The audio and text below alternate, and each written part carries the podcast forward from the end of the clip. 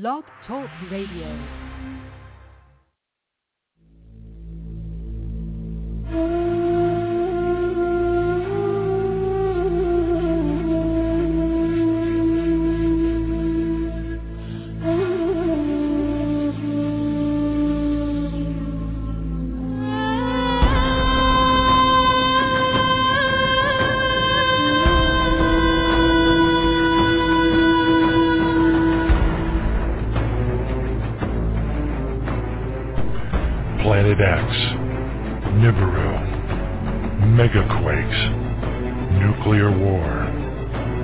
Martial Law, New World Order, FEMA camps, guillotines, aliens, UFOs, fallen angels, Anunnaki. Their Earth will never be the same again. And at that time Michael shall stand up, the great prince who stands watch over the sons of your people. And there shall be a time of trouble, such as never was since there was a nation, even to that time. And at that time your people shall be delivered. Everyone who is found written in the book, and many of those who sleep in the dust of the earth shall awake, some to everlasting life, and some to shame and everlasting contempt.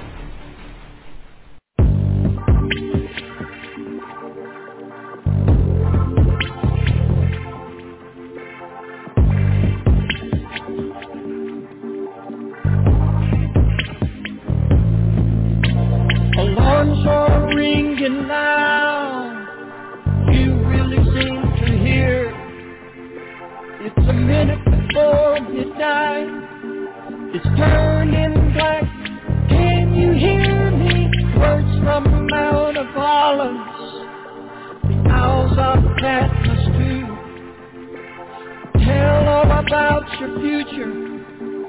Yeah, you're the ones he's speaking to. Only those with discernment, not blinded by this world, can see what is the obvious. We're toward the final hour. Oh,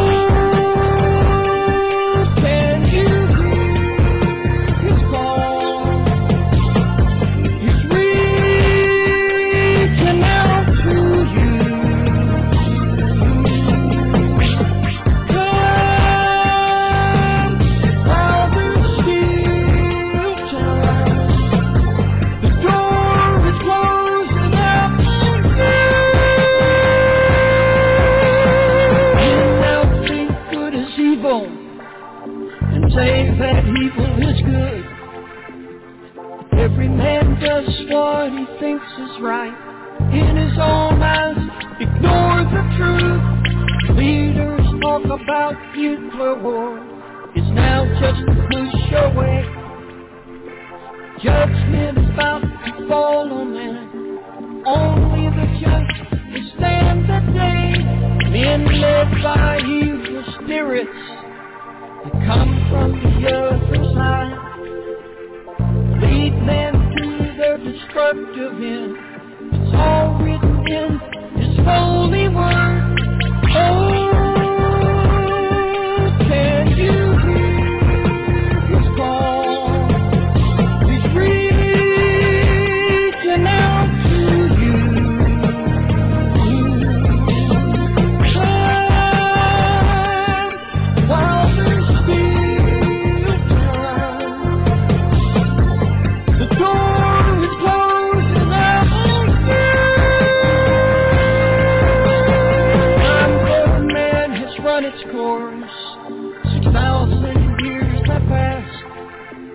Now judgment comes upon the lost.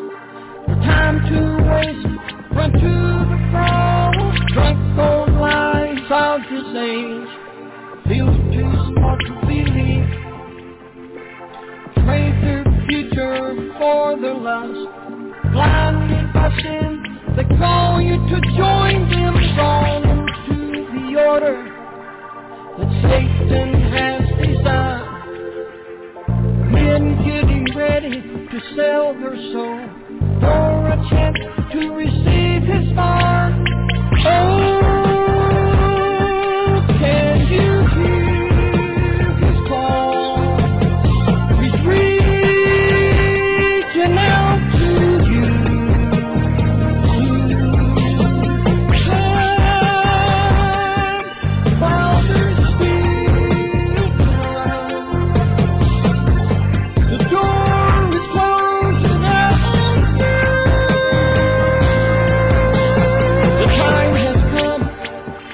Must choose.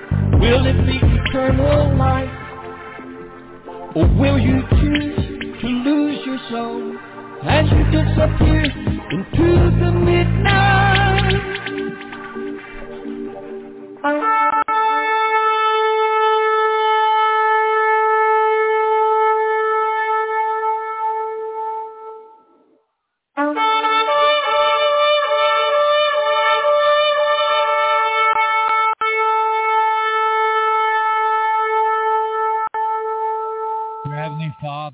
Thank you, Thank you, Father, for everything that we are going through. Thank you, Father. We just praise you for all the trials, tribulations, challenges, learnings, refiners fire, chastenings, whatever it is that we are uh, destined to go through. We praise you for it. And we thank you, Father. We praise you especially for the victory that is uh, imminent and right around the corner for many of us or in the midst of materializing itself as we are pursuing you and praising you.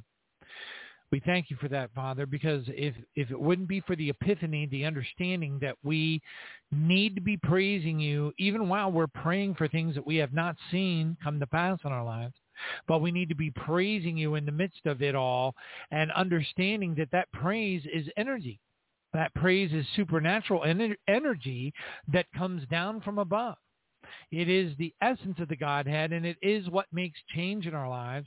But we must have faith. We must keep on praying while we have that faith, and we must believe with all of our heart and praise you for the revelation, the uh, the earthly materialization of what it is we're praying for. So we thank you, Father, for helping us to understand these things because for many years, many of us, including myself, really didn't. Really didn't. You know, we believed everything was ultimately going to be a miracle. We believed that if we prayed for something, it was going to happen, quote, soon. We didn't know what soon actually meant. We didn't have a repertoire, a portfolio of enough testimonies to understand the dynamics between a miracle and something quite a bit different but still very unbelievably supernatural. And Father, for that tonight, we praise you especially for the visit from Sister Karen, uh, who's going to share with us a uh, prayer dynamic and power of the Lord Jesus Christ dynamic that is very little known. Very, very little known amongst the believers of the world, especially those who should know better, which are the Pentecostals and the Assembly of God churchianity people, which I am a part of or used to be. And Father, it helps us to see how you work in so many different and diverse and miraculous and incredible ways that are not predictable we think they ought to be. We look for those things to materialize. We look for those things to happen as we're praying.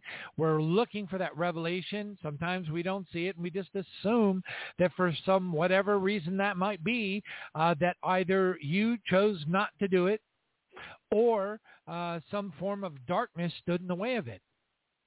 And it's none, none of the above. It really is none of the above most of the time.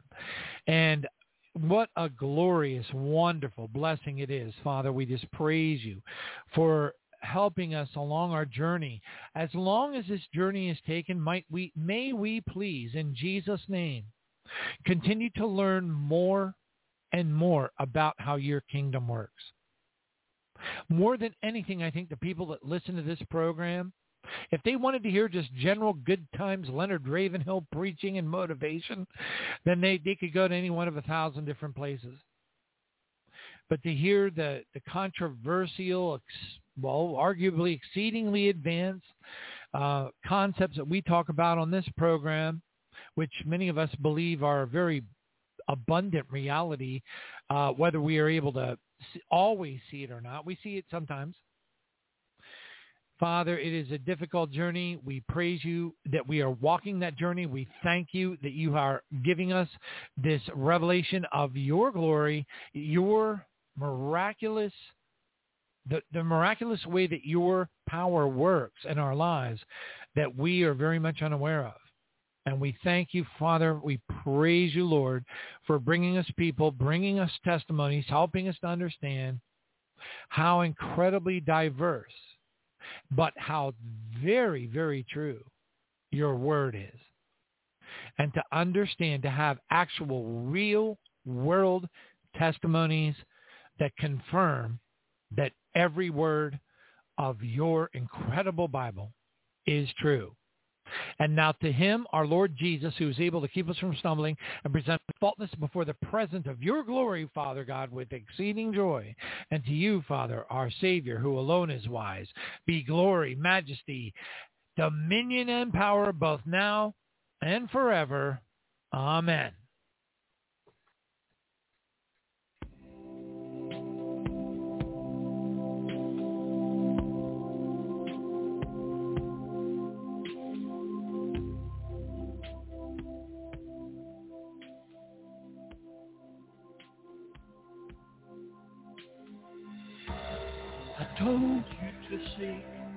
Watch and pray. For I would come for you one day. I gave you my word so you would know. The time I'd come and take you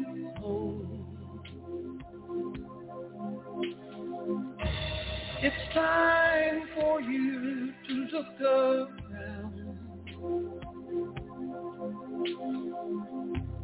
The signs I gave are coming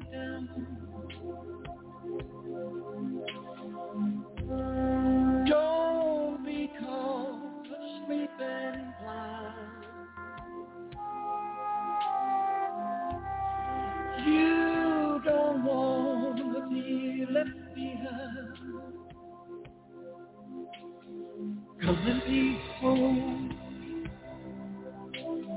Come and be home. Come and be home. Come and be home. Come and be home. Come and be home.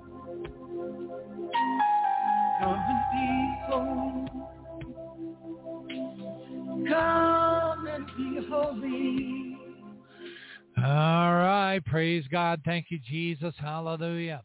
You know, I was sitting in my bed. Um, I don't know. It's probably one of those many sleepless nights that I have. Um, I think I on this particular night, I probably woke up at about 11:30 p.m. You know, I, I go to bed a lot of times around 7:30, 8:39. Um, try to stay up till 10 because that usually, but not always, um, allows me to sleep a little bit later. But um, I I remember, you know, I, I put it aside because it was too big, uh, too big a testimony, too many, uh, you know, too many words in the attachment, you know, pages and pages. And I was like, okay, well, I don't know. Maybe I'll get around to reading it eventually. I'll put it in the, uh, you know, will read eventually folder. And then for some reason, I, you know, I don't know if it was that night or within, it was definitely in the, re, in the realm of remembrance where I was like, hey, I can't sleep and everything, so maybe I better go ahead and you know just go ahead and take the take advantage of this and open up this uh, you know attachment inside this email. So I did. Um, because you know, as you can imagine, over 11 years, I get a lot of testimonies and things, you know, and and especially YouTube references. You know, oh, this brother and sister is just tearing up my heart. Oh my gosh, hallelujah, thank you, Jesus. I know they are all that and everything else under the sun, and and it's not that they aren't. It's not that. It's just I don't have time always to be able to go through all of them. And it's, you know, I have to go by the leading of the Lord. And it doesn't mean that I always hear. Sometimes I think I miss stuff because I just don't have time and whatever. There was no additional push. In this case, for some reason, I happened to have this sleepless night, and I was like, okay, well, I'm going to go ahead and open up uh, this, uh, you know, attachment testimony pages and pages and pages and pages, like a mini book. And but I just felt that awake.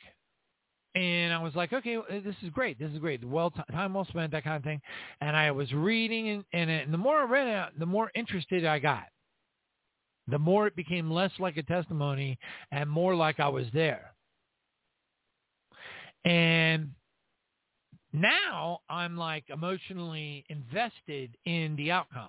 You know, at, at some point, eventually, you know, in that situation where you're reading and reading and, you know, getting to know all the people and the story and what's going on and what's happening and how it's happening and all that kind of stuff, you know, if you're an emotional sponge like me, eventually you'll become immersed in that I don't know, story dynamic, that testimony, and it'll become kind of like a quasi-reality that you're going through while you're reading it which is what happened.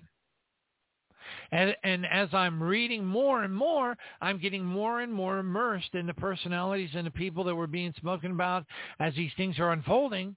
I, I'm like, I got to know the answer. I got to, you know, I got to know. And, and, you know, and I kept on reading and reading. And then it, it got more intense, more intense, more intense, more intense. And then it was like, Bam! Oh my gosh, I can't believe it. And uh, I, I am not going to tell you what happened because that's Karen's job. And besides, coming from me, it'd be kind of a joke anyway. You know, you know, not a joke, but it would be um, counter amazing. And we don't want counter amazing. We want we. Here's the thing: it's if you're if you're basically an unbeliever, then you're going to have a pretty conformed, uh, normal response group. You'll have different ways you're going to respond, but they'll all be in this, I don't know, kind of a bubble. Okay. And, you know, if you're a believer, but, you know, from a different form of churchianity or whatever, um, you may see the testimony in a, in a different light. However, if you're a Pentecostal or an Assembly of God type of person and you were raised in churchianity amidst miracles that were a pretty regular thing to occur, then this is your night. It's not that everybody else is going to, it's, it's not that everyone else will not be blessed. Everyone will be blessed and blown away and astonished, knocked off their feet by this testimony. I sat there in the middle of the night reading the last couple of pages of it with tears literally pouring down my face. And I'm going to leave it at that. Uh, because it would be just wrong and on many levels for me to go any further than, than that. But it's especially noteworthy. That's the response I had when I come from an upbringing as a small child in the land of Jesus' miracles as a part of daily life. Now, granted, you know, when my dad was chasing me outside the house with a, uh, you know, back when they had milk bottles, you know, where milk would be delivered to your house. Remember that? And uh, he had an empty milk bottle, and mad at me, and he wanted to whack me upside the head. So he's like chasing me out of the house with this milk bottle. But, you know, those were the days. You don't have that anymore. But when I look at my upbringing, the amount of miracles, the testimonies, the things that I saw in the church, the, the unbelievable stuff by which I was a part of, where it actually happened to me. I wish it would have happened to me like 50 more times or 100 more times or whatever the case is, but it didn't. Very much like, you know, Andrew Wommack, who talks about this big date in his life and da da da da and all this supernatural stuff and, you know, all this miraculous ecstasy came over him and he experienced God in a very real way and blah, blah, blah, blah, blah. To me, that's just the baptism of the Holy Spirit. But to a lot of people, his testimony is like, wow, that's amazing. Holy moly. I can't believe he went through all that ecstasy and all that stuff. And I was like, that's what happened to me. And we always wish we could go back to it. Now, it doesn't mean that that is always how the baptism of the Holy Spirit befalls somebody.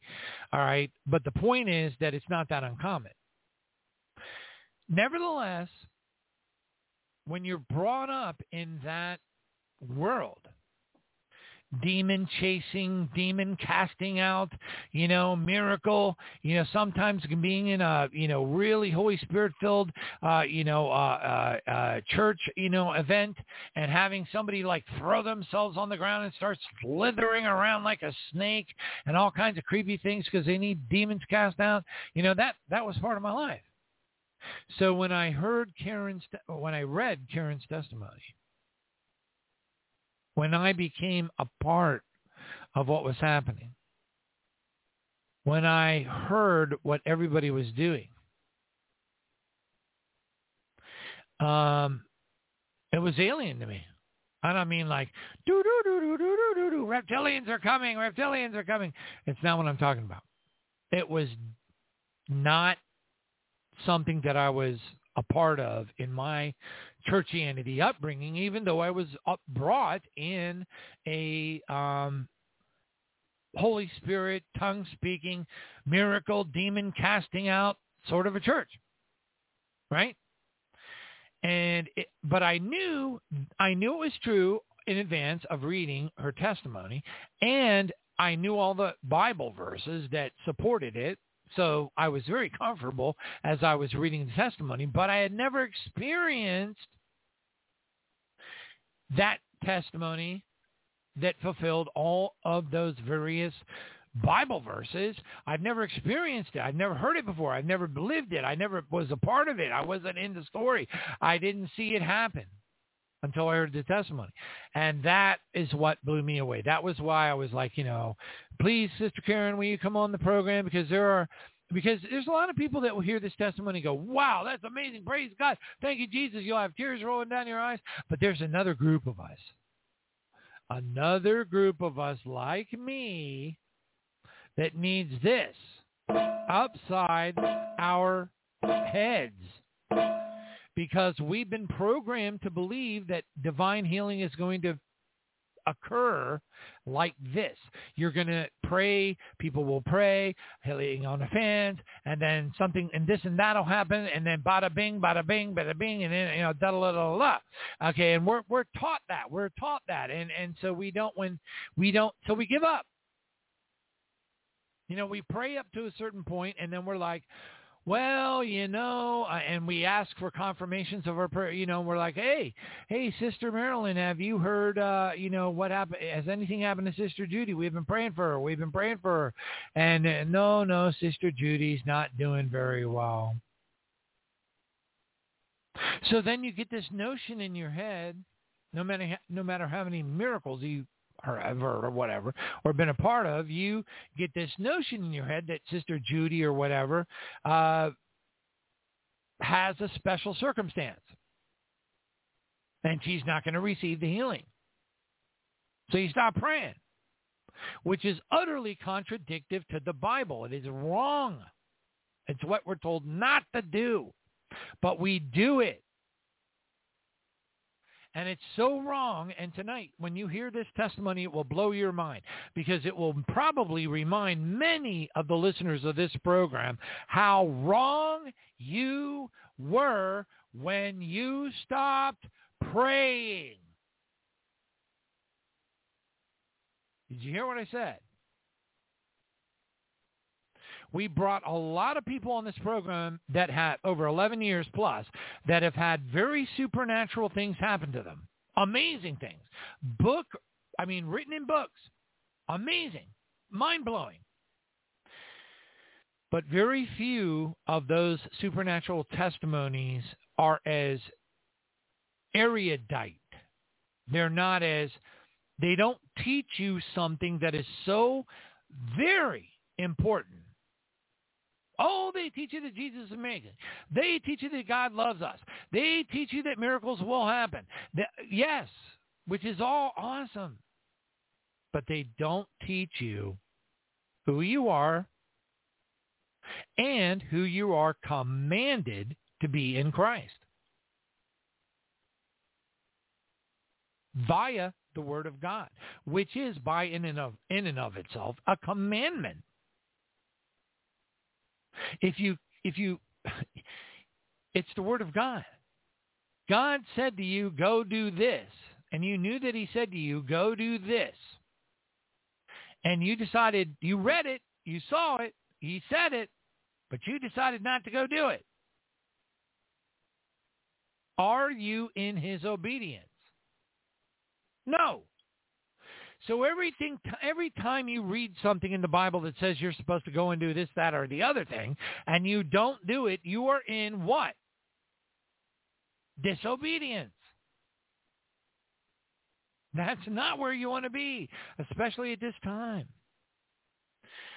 Now we all have plenty of space to work in that regard to, in our walk and everything, and praise God for His mercy and and all that. Thank you, Jesus. But to understand that when a brother or sister is in a situation where our prayers and our and the power of God down via our prayers through fervent seeking and praise and supplications before our God, our Father, our the throne room of the Most High.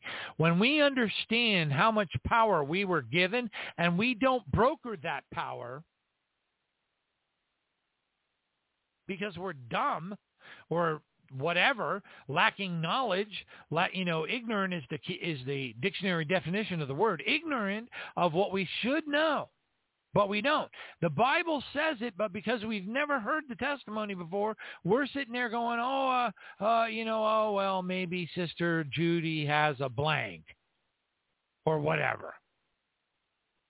So we stop praying. We want the instant praise report. We don't want to praise through.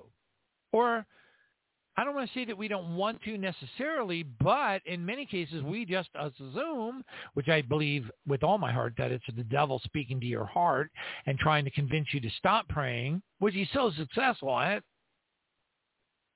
And when you know how vitally, crucially important it is that you do what exactly what the Bible says, keep on praying, keep on seeking, keep on asking, keep on reverently knocking, you know, uh, to, to, to get, you know, that we shall always pray, Luke 18, no matter what. Never giving up, never having a lack of faith, knowing that eventually we're going to receive it and praising God that we will, knowing that we shall. That is a supernatural, spiritual, power-based mindset that does not come naturally and definitely doesn't come from the church. It comes from God. And that is an amazing thing, especially when you have a confirmation that comes from a testimony like this. And rarely have I uh, got all jacked up and, you know, uh, spent so much time, you know, a good 15 minutes raving about the importance of a testimony as uh, any of our listeners know. I mean, uh, any of our, uh, you know, uh, in regard to any of our guests. Um, be, it's not it's not a good, bad, ugly, and different. I mean, there there are plenty of testimonies that are mind sh- shattering, absolutely mind shattering. Angels taking it seven, seen God, had conversations, this, that, and the other thing, amazing. I'm not saying there's anything unamazing about it. That is amazing. I sit here with bawling alligator tears coming down my my face. That's not it. It's sometimes God blesses us with learning something about our walk and how we have been behaving, believing that we're, we were walking in perfect harmony and purity with God's will, and nevertheless not seeing the weakness in our godly philosophy of how to pray. Not realizing that right at the very moment that we were sitting there debating whether or not we should keep praying, if we had prayed one more prayer, that person would have been healed. But at that moment in time, we decided it must be something else. And that person did not live. Those children of that person did not have a parent because we chose to stop praying. Now that is a lesson to be learned. And I, I, I believe with all of my heart that you will be powerfully, powerfully blessed to hear this testimony because it was, well, you'll see. All right, praise God. Thank you, Jesus. Hallelujah. And on that note, kids, are you ready for some, hey, we're getting outside of the normal or the jokes that we've been using uh, in, in those little upside down cartoons or whatever. Are you ready for some regular old jokes, kids? Are you ready? All right. Praise God. All right, now I gotta I gotta make sure I got the these are these these are placed on the uh, show notes in a very different different way. So I gotta like you know turn my head sideways and you know like whatever, um, put on upside down sunglasses and all that. All right, kids, what do you call a penguin in the desert? Lost. you know, penguin in the desert. You know, lost and all that kind of weirdness. All right. All right, praise God, kids. What do you get when you cross a centipede with a parrot? A walkie-talkie. know, centipede, parrot, walkie-talkie, that kind of. Yeah, come on. Yeah, yeah. All right. All right. Where should you never take your dogs, kid? Kids. Kids. Where should you never take your dogs? To a flea market. you know, fleas, dogs don't get along so well and all that kind of stuff. All right. All right. Praise God. Thank you, Lord. All right. And these little, oh, here we go. Let me kill those. All right. Thank you, Jesus. Hallelujah. Yeah, I think you're going to be blessed by this tonight. Um, you know, and um, the stuff going around the world. Look at it. You know, I, I, I guess we're just going to have to ride this I don't know, average mean of the apocalyptic end times weirdness kind of thing. Listen to everybody expound upon how horrible monkeypox are going to be, uh, what's going to happen with the, you know, the, the, the primary or, you know, all this stuff. Midterm primaries. You know, nothing ends. And it's still going. It's going strong. But, you know, you're kind of like still riding the wave. Oh yeah, you're riding a wave of apocalyptic weather. You're waving, riding the wave of apocalyptic geographic events. You're riding the wave of signs in the sun, the moon, and star seas roaring. You're riding the wave of warnings about meteors and and, and, and asteroids that are going to, you know, near Earth objects that are coming closer than ever before. And you're riding the wave of, you know, uh, of uh, you know China and Russia ganging up against the rest of the world and, and fulfilling biblical prophecy and albums that were done by Jack Van Impe back in 1972. You're riding the wave of this. You're riding, but you're still riding the wave. And therein lies the problem. You're still riding the wave. I'm not saying that you're doing anything wrong. I'm just saying that it's a problem because it's our reality. We should be gone by now. Most of us believe that. But we also recognize to some degree that it's God's mercy that keeps us here in the first place. There but for the grace of God goeth I, right? So here we are blessed. Here we are ready to get, get to, you know, get out of here. And we want to go so bad. But we forget the heart of Jesus. We forget that his heart is with those. It's not that he doesn't love us. He does course. But his heart is deeply with those who are his, but aren't his. And that's a problem. And we used to be part of that group. That's something to think about. Praise God. And on that note, let's go into the news. Ladies and gentlemen, May I have your attention, please? It's not normal. It's just wrong. Uh, wrong. It's not normal. This is disturbing. Game over.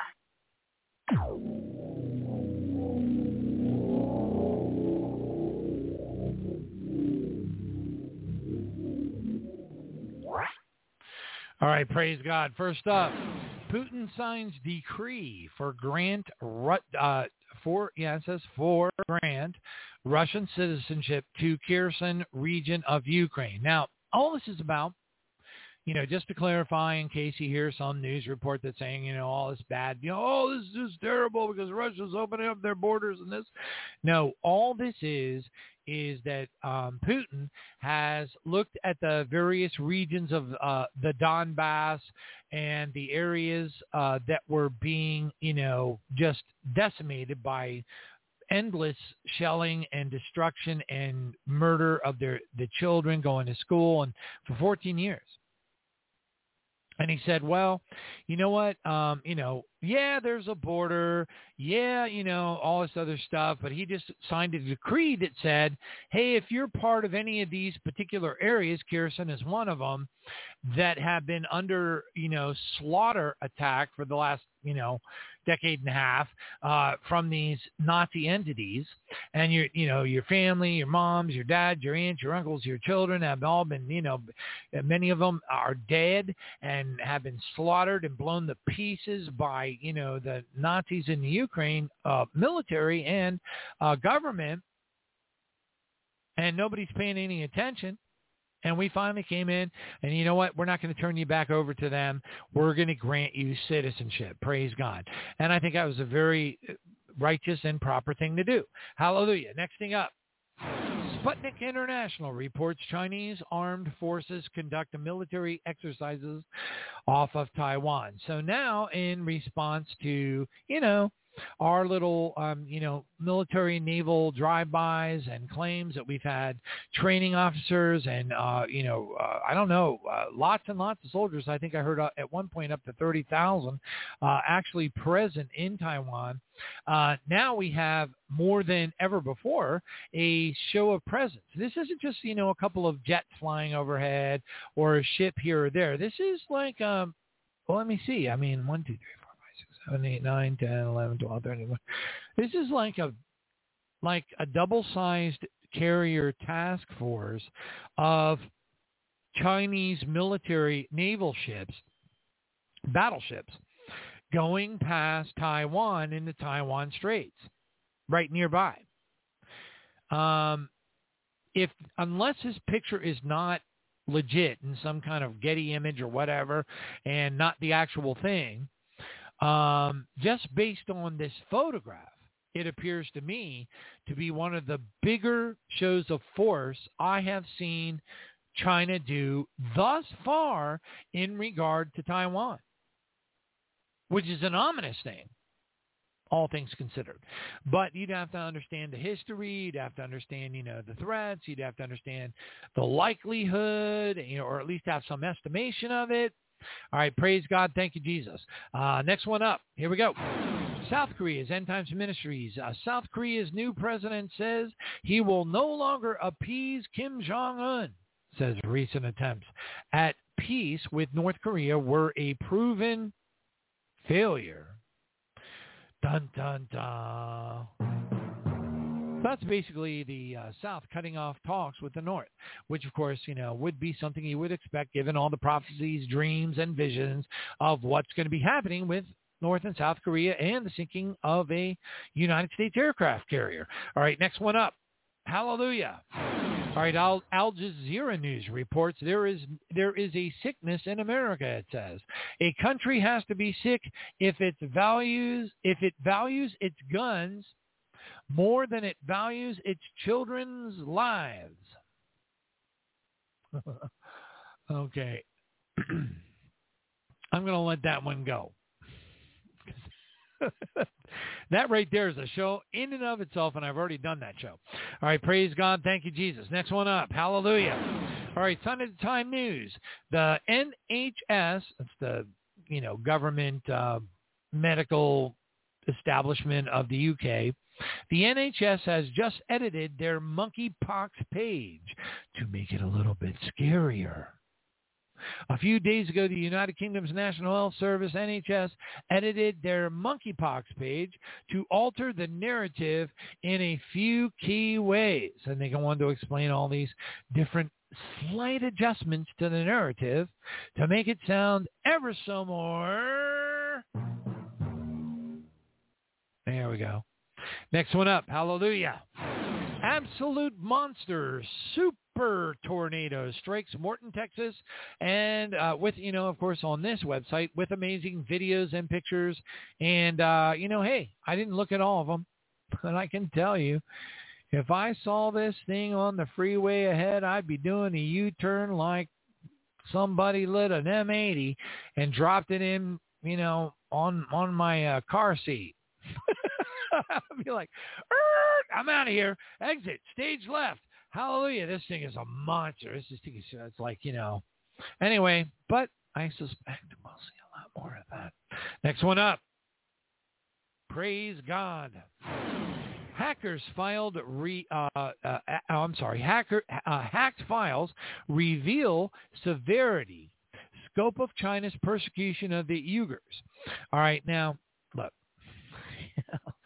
anybody who doesn't understand the persecution that China puts out on certain people, including their own, doesn't get China. I, I could I could play you some audio bites of this guy that got a hold of some tapes and he's part of the Black Ops and he found out what China's China was going to actually do and it's it's in their plans to slaughter a very large part, a very large part, you like 80, 90 percentile, uh, you know, the kind of thing of, of their population. They're they're going to wipe out their own population, but they're going to wipe out a lot more than that too. But you know, you kind of gotta you know know the history and understand it and see what you're seeing and know what you're seeing. All right, praise God, thank you Jesus. Next one up. London pushing Kiev down a war path, according to Russia. He also accused the United Kingdom of trying to isolate diplomats to prevent them from conveying Moscow's position. Who, who else is doing that? You know, pretty much, pretty much everybody else. It's unbelievable. I got to go out. I got to fly to Vegas uh, next week, which I'm loathing the very thought of. Uh, you know, and I've got my little Z bracelet on here, and I'm to have to take it off. I know I got to, because it'll probably start, you know, wars. Thought wars. Thought, please. Uh, Oh, well, anyway. All right, praise God. U.S. forecasters predict record hurricanes for seventh straight Years. Wow. And of course, very normal. North Korea fires three missiles after Quad rebuke. It comes after the United States and its partners condemned Pyongyang at a Tokyo meeting. So essentially they said, hey, you kind of pissed me off. So I'm going to fire not one, not two, but three missiles into the sky and scare y'all. Next one up. Hallelujah. Thank you, Jesus. Come on, somebody drop a nuke. Somebody do something. Will somebody stop just uttering threats? It's enough to make it, you know, I was talking to West Coast Walter. I was saying, West Coast, monkeypox, really? Is that going to stop the midterms? What do we got going on here? What's queued up? What's teed up? And no matter what we came up with, it was all monkeypox. And I said, we need a nuke. I mean, it doesn't have to kill a bunch of people. Just set off a nuke in the middle of the ocean. But we need a nuke. And he's like, well, how about we set off a nuke in, uh, you know, uh, on the West Coast and the East Coast? I'm like, cool with me. But monkeypox? Really? Okay. Next one up. United States will not renew Russia debt payment exemption set to expire on May 25th, Treasury says. Now, I know this might sound kind of oxymoronic and ridiculous, but really what they're doing is they're saying, we're going to cut all, we're going to put a sanction on you and we're going to cut all, all methods, all electronic methods, all ways that you could possibly repay your debt. However, after we do that, if you do not pay your debt, we are going to globally announce you as a fraud on your debt payments forever and ever. Amen. So even after the conflict is over, you, essentially what this is saying is we're going to make it so that your credit is destroyed amongst all the nation states of the world. So now you got a 510 credit rating when you had an 8 50 credit rating because we blocked your ability to pay your bills. Not because you didn't want to, Not because you didn't have the means to, but because we blocked it. So now you have a 510 credit, credit rating. Now, if that isn't the biggest pile of monkey pox you ever heard, you know, okay, I can't help you there. Like I said, sometimes I feel like I'm talking to a big fat wet bag of sand. Hallelujah. Thank you, Jesus. Next one up. Where's CNN when you need it? I need a lobotomy. Let's watch CNN. I, I think I'm going to cut my cable. I've been thinking about it. My little box upstairs in a in the uh, master bedroom little set top box that I had all that problem with, and the cable guy came over and blah blah blah and all that stuff happened. I told you about him. That box went dead again, which means that the little power pack supply thing that he's plugging into the, you know, wall socket or whatever is it's dying. And the only way it would die is if the actual cable box itself had some kind of a fault inside of it whereby it was sucking down too much amperage. And then it would tr- trigger the, you know, the, the, the built-in uh, uh, fuse. So now we got two times in a row that that box is now dead. And I'm thinking to myself, Okay, John, it's time to come to a reconciliation of reality here. Do you really give a darn about whether or not you can watch Fox and CNN for $110 a month in cable TV payments? Because you're not watching any of the other channels anyway, and you're rarely ever watching CNN and Fox. So why are you doing it for that much money? How much has this apocalyptic, dorked up, impossible, mask wearing inside of cars world, fluoride drinking, reptilian shape shifting, Hillary Clinton speaking, boulder dash puking garbage world full of Amy aliens and demons, how is it that you are still paying 100 and something a month for something that you never ever use and makes you nauseous when you accidentally hear it.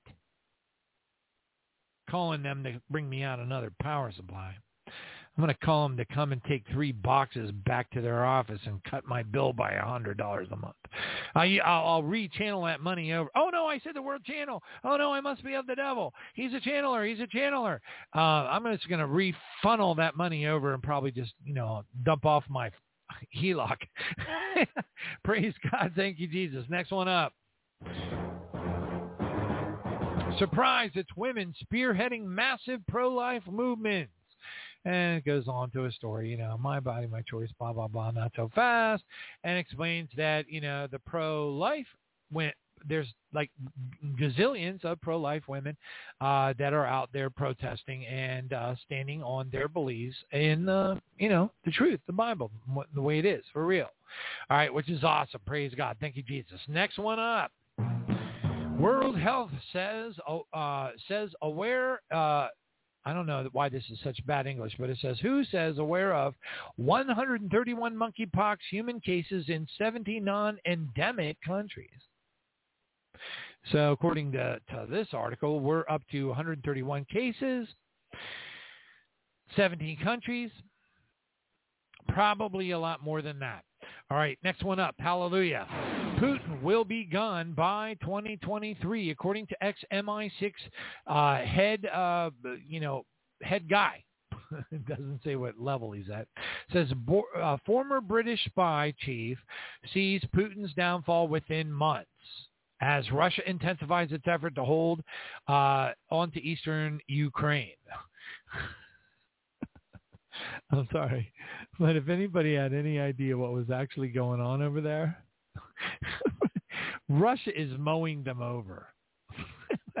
it's like it's like effortless. I'm not saying that they're not losing people here and there. That would be silly.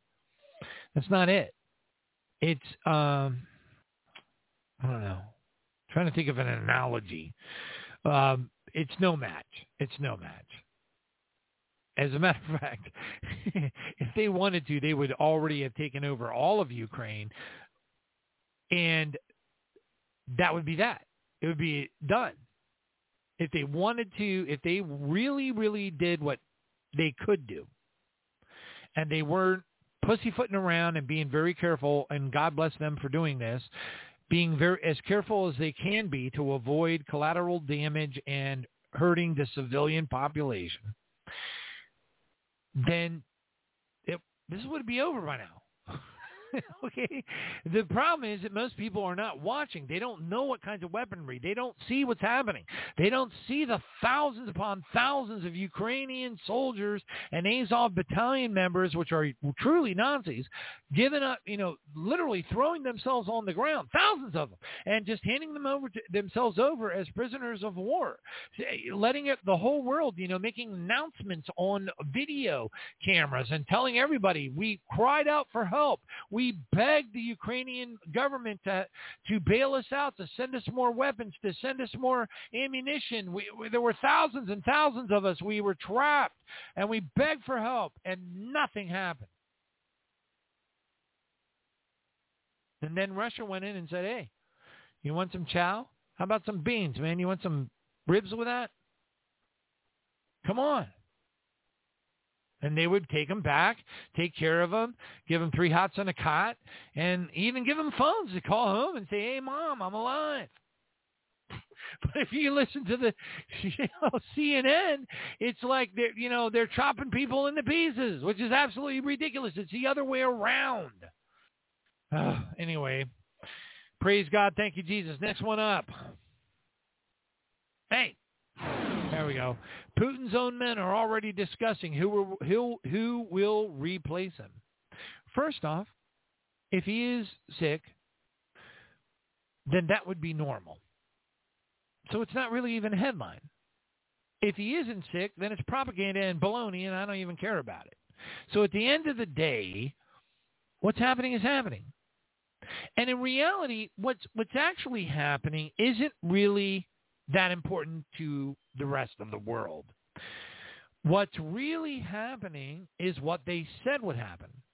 A special operation to clear out the Nazis that were slaughtering little children, which they have many photographs of, and they were able to reveal exceedingly illegal, unbelievably satanic, sinister, seething evil bioweapons labs that were owned by the Pentagon, Soros, Fauci, Gates, the World Economic Forum. They busted them. And nobody's listening, which of course, who would expect anything less, right? Amen. Praise God. Next one up. Oh, for goodness sakes. Next one up. Russian Chinese strategic bombers complete 13-hour long patrol over the Sea of Japan. This is what I'm talking about. It it used to be just like a couple of jets, guys. I'm just trying to let I'm trying to help you remember, you know, because a lot of people won't remember. They won't remember because they were busy doing this, that, or the other thing. They weren't woke up at the time, that, you know, whatever. Folks, when I'm telling you, when I'm reading a headline that there's, you know, this large number of bombers on a very long mission in a patrol over a particularly sensitive part of the world, these are firsts. They may not seem like firsts. You may have heard similar headlines five years, ten years ago. These are way bigger. If you saw a couple of Chinese or whatever uh, jets flying overhead, and it was a big international incident, and they came on the White House and they made reports, and they were like, "Oh, this is the most terrible thing. We cannot believe our airspace has been invaded by Chinese uh, fi- fighter jets." you know, big doggone deal. Well, guess what? That's very different than a you know squadron of 30 or 40 you know, nuclear capable bombers just kind of taking their sweet old time cruising across the entire country to send a message. Very different. And these are the kinds of deltas that we're seeing right now and the reports that we were seeing years ago versus what we're seeing today. This is a ramp up. This is the winds of war. In progress. When when when the winds of war are beginning to blow, the the the the reports become more magnanimous. Oh, it's not just, oh my goodness, I saw a couple of Nazi soldiers with my binoculars, you know, a, a couple of hundred yards away from me. No, there's a blitzkrieg running through your local town. The Nazis are in there eating Twinkies in your 7-Eleven. But, you know, anyway. All right, next one up. Thank you, Jesus. Hallelujah. FBI, U.S. active shooter incidents jump up by 52% in 2021. Most of us have heard what happened in Texas. You know, I got a lot of queries from people outside of the United States, you know, asking questions like, you know, how come how come there's all this kind of weirdness happening in the United States, you know, and what's up with all the guns and everything? Um now, I'm not going to get in forget the gun thing because I've already done my preaching, my teaching, my anointed revelation from the Holy Spirit of God after years of prayer and in detail, I have the radio show up. I've done that work. The work is complete. Now, that being said, uh, the real reason why there are increases of such events across the this country, uh, I'm not, you know, there are in other countries too but more so in this country is because of satanic ritual abuse and disassociative identity disorder. Okay, you know, multiple personalities. SRA DID creates mind control slaves. These are very much like the Bourne Identity, super soldiers, all that kind of stuff, where they give them a code word. They're pre-programmed to go out, grab a gun, do this, you know, go, you know, go postal on an entire, uh, you know, town, shoot a bunch of people in a school. I don't care what age. Doesn't matter what age. They're pre-programmed. There have been books on this subject and the techniques that have been used by the darkness to do these things now for, wow, 60, 70, 80 years. There's the one written by uh, Fritz Springmeier. Uh, I don't know. It has a to- title like you know uh, how to create a perfect perfect uh, mind control slave or something like that and explains the actual techniques. But it's nothing new. They've been doing this for a really long time. Doesn't matter if they're 17 years old. Doesn't matter if they're 18 years old. They, you know, if you understand how SRADID works, a lot of the parents who have children who have, are being ritually abused and mind controlled and being programmed to do horrible things, a lot of their parents don't even know it's happening to their kids. And you're like, no way, that's impossible. No, it is very possible. And that's unfortunately part of the reality. So when you go all the way back to the Aurora Theater shooting, Charlie Hebdo, uh, the Pulse Club, uh, the six, seven people that were shot by uh, the snipers in Dallas, uh, the the six officers that were killed in, uh, you know, uh, gosh, not Coral Springs. What was the name uh, of the uh, town uh, outside of uh, Denver? But you know, it's endless. San Bernardino, uh, Las Vegas, Jason Aldean concert. You're like, oh well, no, they just made a phone call to one of their top secret FBI agents, and you know, no, these are all mind control slaves they can't really afford to have somebody walking around that was cognizant of the fact that they did what they did. However, if they use a mind control slave through SRA, DID, and other drugs and weird things that they do to them, like you like you see in the movies, which is very very real, when they do that stuff, they don't have to worry about the person going to the cops and saying, "Hey, man, this is what happened to me." Blah blah blah. First, uh, first and foremost, even if they did have a full recollection, total recall, like in the movie, uh, you know, uh, with Schwarzenegger, you know about, you know, no, it don't matter because if they had total recall and they went to the police and told them what actually happened to them, the police would be like, "Yeah, sure, kid, go home, get yourself an ice cream cone or something.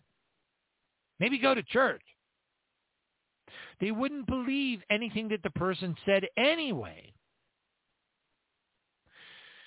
So it's almost like the perfect psycho, weird, satanic, horrible. Well, it is.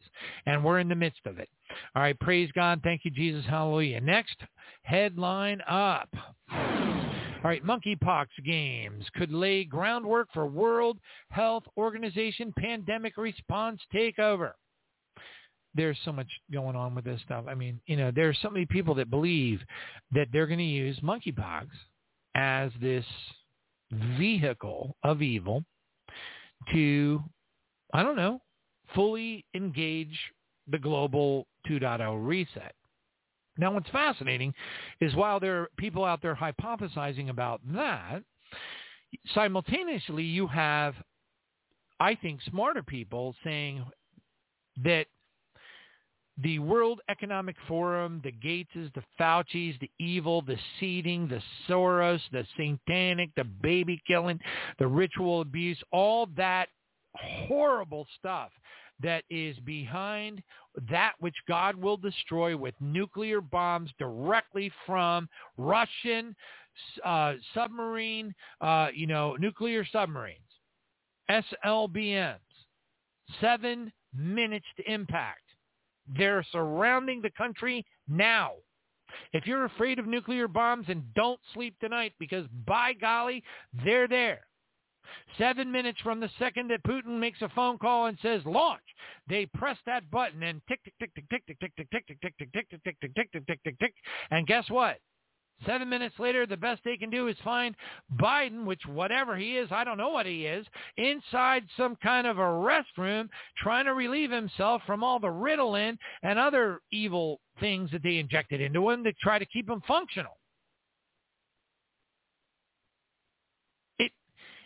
it's all beside the point. The point is it's game over already. All right. And God has already decided. Our Father has already decided. It's written in our Bible. It's not going to be changed. You can't pray it away. Oh, but Lord, oh, but Lord, Lord, please, Lord Jesus, please. No. You're never, ever, ever going to pray away a prophecy that is written in the Holy Bible. Period. And that means the United States will be absolutely vaporized by Russian submarine-launched nuclear missiles, and probably ones that are launched from the air in a whole bunch of different ways. Vaporized, burned from end to end, like T.D. Hale said, when the Lord took him into the future and let and took him over the United States, flew him over the United States, showed him the country after the global thermonuclear attack. Showed it to him. And all he saw was that it was burnt. Burnt from end to end. Exactly like the Bible says. All I pray is that if I'm unfortunate enough to still be here when that happens, that one of those things hits my house head on. Praise God. Thank you, Jesus. All right. Hallelujah. Uh, it says uh, the United Nations reports more than 100 million people are forcibly displaced in the world. Okay, we have another report that says torrential rains and floods leave 100 dead in India and Bangladesh. By the way, these floods are happening all over the world. I can't even begin to name is probably more than 20 or 30 different countries that are getting absolutely decimated by floods. And pretty soon it will be decimation by floods and horrific, uh, you know, firestorms. All right, another headline reads, Fire in the Sky. Watch out for Comet SW3. It may cause a massive meteor shower with more than 1,000 fireballs per hour in late May. Well, it's May 25th right now. And I have visions and prophecies that indicate that at some point the United States will be showered with meteors. Not big ones, little ones. All the way from Texas into the Virginias and it will cause incredible fires across the country. By the way, that prophetic event is separate from everything else. It's like its own standalone apocalyptic event. We don't know. We have this last report here, the European Union, and it's not just the EU. It's so perfectly planned out. It's like the perfect storm. It's unbelievable. But basically, the whole world has given away all their weapons, all their ammunition, and all their tanks, and all of their heavy heavy equipment, and everything, to the Ukrainians. But that was part of the plan. Hope that you do. All right, praise God. Thank you, Jesus. And on that note, let's go ahead and bring on Sister Karen. Pray, praise God. I am so looking forward to this testimony. Um, I pray that it, I know that, no, as a fact, I know it as a fact, as a fact that this is going to powerfully bless you and to many of you who have been in miracle-filled uh, you know, um, uh, you know, baptism of the Holy Spirit filled, tongue speaking filled, laying hands on the sick filled churches for your entire walk in Christ. This testimony will wake you up. Hallelujah and thank you, Jesus. Here we go.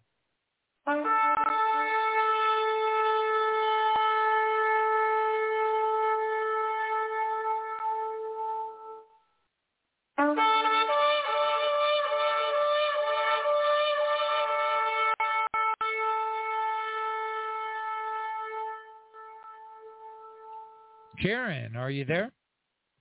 I'm here. Can you hear Praise me? God. Praise God. I'm glad you're here, and I'm excited. I'm real excited about you joining us tonight. And um, uh, you know, like I, I, I told people, I, I did a longer than normal um, introduction to why I brought you on the program. Uh, not because you know your testimony isn't about shape-shifting reptilians and strange aliens from different planets and universes, but um, it was more about our belief systems. Because your testimony breaks down the common belief systems that rob people of miracles that churchianity embraces particularly if they are a part of churchianity uh, that is what considers itself to be Holy Spirit filled, miracle, you know, you know, the whole Assembly of God, uh, Pentecostal, all that kind of stuff, you know, because that's where I come from, and that's the world they walk in. That's the belief system they walk in. But your testimony is just for them. It wakes them up to help them understand that what they have been believing now for 40, 50 more years isn't the way it really works. It works the way the Bible says it works. Praise God. And um, so what a blessing. So, so happy that you join, you're joining us tonight uh, to share this testimony. I am going to, as usual, fade back into the background, grab my little virtual folding chair, and turn the mic over to you. And as you feel led, um, I am praying that you will, I please, Lord, that you will bless every listener so that they can hear the whole story, the emotions behind it, the players behind it, the, the I don't want to say the actors because it sends the wrong message, but really in this testimony, it is made up of a lot of people that are very real a part of your life and became a part of my life as I read the testimony. And hmm. and that emotional connection for me w- was life changing and i think it's going to be uh, just that way for many many people. Praise god. Thank you so much for joining us tonight. The microphone is all yours. God bless you. Wow, that is just such an introduction. I'm blown away. Um, I just want to say that I am encouraged myself whenever I share this testimony because uh, it was it was just a really amazing thing that God did in my life and all the people that were involved around it. Um, it was like I was in the middle of the story, kind of in a very awkward position, suffering in the hospital. But God was moving people that were around doing things in their lives at the same time. It was like he was weaving in and out of this whole piece of art that he was creating um, for his glory. Because ultimately, this story is just all about God getting the glory. Um, so I, I when I sent you this, it was kind of funny because I had the same experience where I had wanted to send you my testimony in the past, and I just didn't really.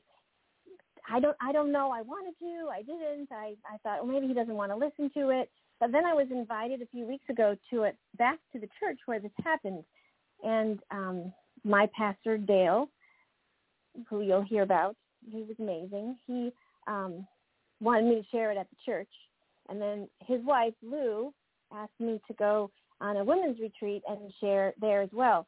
And it was just such a blessing to kind of leave my job for a week, go to Arkansas where I lived, and um, I just really I had such a great time. But I was made this testimony because I wanted to be prepared and have it written down. So that night when I came back and I was still all the the wonderful feeling of of stepping out and I felt like something shifted in my life by sharing this testimony and it also woke me up like a smack in the face because I have shared the testimony but like people weren't really hearing the testimony and was I not telling it right or were people just it was so huge that they didn't want to hear it it was too much for them to really comprehend so I was so thankful I wrote it down in this way and I kind of gave it to the Lord. Like, I'm going there. I'm going to read it. I'm going to go to this women's retreat. I'm going to read it.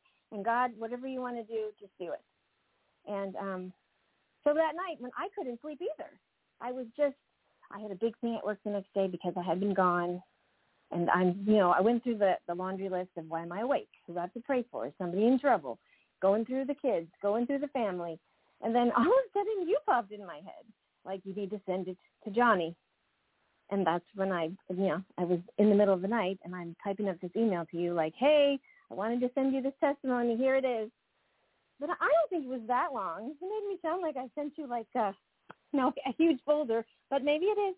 Um, I don't think it's as long as an hour and the, the time for the show tonight, but um, we'll see how long it goes. I I added a few other interesting things to it that I hadn't put in before just because I've learned from sharing it since there's some people reminded me of some things or they just they they thought that that was important. I don't remember a lot of it myself personally because I was so sick in the hospital. So I've had to rely on other people's experiences and what God in, did in their lives to help me. But let me just pray, and I'm going to read it like you asked me to do, to come on the show and read the testimony. So, Lord Jesus, I just thank you for giving me this opportunity tonight. It is just a wonderful privilege and an honor to share the story of your glory, of what you did in a little tiny town, a little tiny church in Arkansas, that the people's lives that you touched, Lord, and I believe the ripple effects are still everywhere, God. And I'm so grateful that you gave us the faith and the courage to walk through this time of really great suffering, Lord, for you. And um, I just want everyone that's here listening that they would just be willing to, to listen, that their Lord, you would give them ears to hear and a heart to just be hungry for God's word, to be hungry for seeing God move in this day when we are in such need of seeing you move in people's hearts, Lord, so that people would be free and be saved in the name of Jesus. Okay, so I, about um, almost 24 years ago, this was the time of the year that I was leaving the hospital um, in Arkansas. I had been a patient there since February pretty much, with one trip home only to quickly return. My pastor's wife, Lou, drove me home with an oxygen tank by my side, but I didn't use it. And that was a miracle. The doctor said I would be on oxygen the rest of my life. They said my lungs were permanently scarred they wanted me to go to a real, to a rehabilitation center, but God, but God had a different plan. In Arkansas, the spring was exploding all over the landscape as we drove back to Eureka Springs. I, it was so crisp and new. I felt like I had never seen anything so beautiful. In the last three months, I had been in the hospital, and my life took a turn down a road that nobody wants to go. Luke 22:31 says, Simon, Simon, Satan has asked to sift you as wheat, but I have prayed for you, Simon, that your faith would not fail, and that when you have turned back, you would strengthen your brothers. Now, I would like to share with you tonight the amazing works that our Lord did for all of us during this miraculous time. My husband and young son and I were led to come to Berryville Christian Fellowship several months before. And we asked Pastor Dale and his Lou, his wife, to lunch, and we shared with them that I was HIV positive. They were supportive and made us feel loved and welcome. See, in those days, there was still so much stigma attached to that disease. And we moved to Arkansas in April 1996. I was newly married and pregnant, and we needed to find an OBGYN. We found one in Fayetteville, an hour and a half away, but we had to wait for their approval from their team to see if they felt capable and comfortable delivering our child. I also had to see a very special HIV doctor in Fayetteville, and she was very good at scaring us. The news was always grim, and it was always a battle. We chose, though, to stand firm on God's word and his promises for our son, was a boy, to be born healthy. And he was, praise God. Now, my life had taken a terrible sharp turn in 1992 when I was diagnosed with HIV. The difference now was I was a believer in a big God, a God who did miracles, and I was believing for a big one, complete and total healing. I was saved April 1st, 1993 on Easter Sunday. I accepted the Lord pretty much out of weariness. I was trying to do it all myself. I was trying to be healed on my own, everything from New Age gurus to crystal meditations to even taking 150 vitamins a day. When a wonderful friend of mine really begged me to go to church, I went to shut her up. And I ended up on the grass of a high school football field crying and thanking God that my load had been lifted. I didn't really follow the Lord until later that year. In 1994, there was an earthquake and then on April 1st, I went to a Benny Hinn crusade filled with the Holy Spirit. And he even called out my name in the service. There was a point when he was praying for certain diseases, and I felt like something pushed me back in my chair three times. And then I started shaking all over. And that's it's interesting to note here that I had a real problem with Benny Hinn. I didn't know before I was saved. I thought he was just kind of a whack job. But when God tells you to go somewhere and you're hungry for healing, you do what he says. And I went there and I met people in the line that looked normal. They were like smoking and they were, but everybody was singing hymns and they were reading their Bibles and I, I just went to them and I'm like, can I hang out with you? Because this place is strange to me. But then when I was up in the back of the corner of that crusade with 40,000 people and the Lord touched me, I could not deny that something happened. Um, I knew that I was changed. I knew that I was brand new. In Second Corinthians um, 5 says, Therefore, if any man be in Christ, he is a new creature. Old things are passed away, and behold, all things become new. I started going to church, to the one that I was saved at the year before, and I felt the Lord lead me to go to a college group. That was where I met other Christians my age. The first night I was there, I was so excited and on fire about what God did about the Benny Hinn Crusade that I just got up and I shared my whole testimony, how I was touched and believed Benny Hinn at the service. I had nothing to lose. See, Jesus was just everything. I wanted to share him. I wanted to talk about him. I think I kind of freaked people out still, but that's another story. But two things did happen that night. One was someone gave me a book of healing scriptures. And the other one was I met my future husband. I politely said thank you for the book and the man. Nice to meet you. But I didn't know that those two things were going to help me get through one of the most difficult seasons of my life. Now, jumping ahead in Christmas, um, 1997, our little family had traveled to Hawaii for a vacation. It was a present from my husband's mother. We spent two weeks traveling around Honolulu, and now my child was one years old um, then we went back to Los Angeles for Christmas, and I was completely exhausted. Then one morning I woke up, and I felt like there was a brick on my chest. I could barely walk up or down the stairs. I rested. I took antibiotics, but I'd never felt like this. And somehow inside, though, I knew I had to get back to Arkansas. So I finally felt well enough to travel. My son and I flew back, and when I landed in Fayetteville, I saw my husband's face, and how awful I must have looked. On the trip there, I had totally broken out in hives all over myself. I was so ashamed and tired and embarrassed. I also had met this man on the plane though, and God is so amazing how he gives you divine appointments. He was like from some church in Texas, and we got to talking. I kind of told him my situation, and he got so fired up. He started praying for me we were singing. We were we were having like church on the plane. I just think back on that, and I don't even know where where the guts came. Like there was just, I was so desperate to see God move that I didn't care what anyone thought. I didn't care that everyone was looking at us. And I guess that man called several times when I was in the hospital and just kept praying, which I think is pretty amazing. Um, well, we went home and I was sick still, but we just kept living. I mean, I was mom, I was wife, I had a baby. I was tired and I didn't feel well, but I didn't know that I was going to feel worse and worse. Then one day I almost passed out at the grocery store and that really scared me. I was getting weaker and weaker and one night Pastor Dale and Lou, his wife, called to check on me and I begged them to come over and just help me pick up the baby toys. You see, my husband liked to have the house a certain way, and I found that very stressful. And it was a very humbling experience to ask someone to come over and just help you pick up the house. But I was so exhausted I couldn't do anything. Thank you, God, in James 4, 6, that God opposes the proud but gives grace to the humble. God was about to pour out an abundance of grace on our little family. Now, Sunday came that week, and I told myself I had to go to church. I was so weak at this point. I didn't understand what was happening to me, but I knew I had to go to church. I needed the prayer support. I felt like church is where you get healed. I'm not saying that's true, but that's what I was feeling.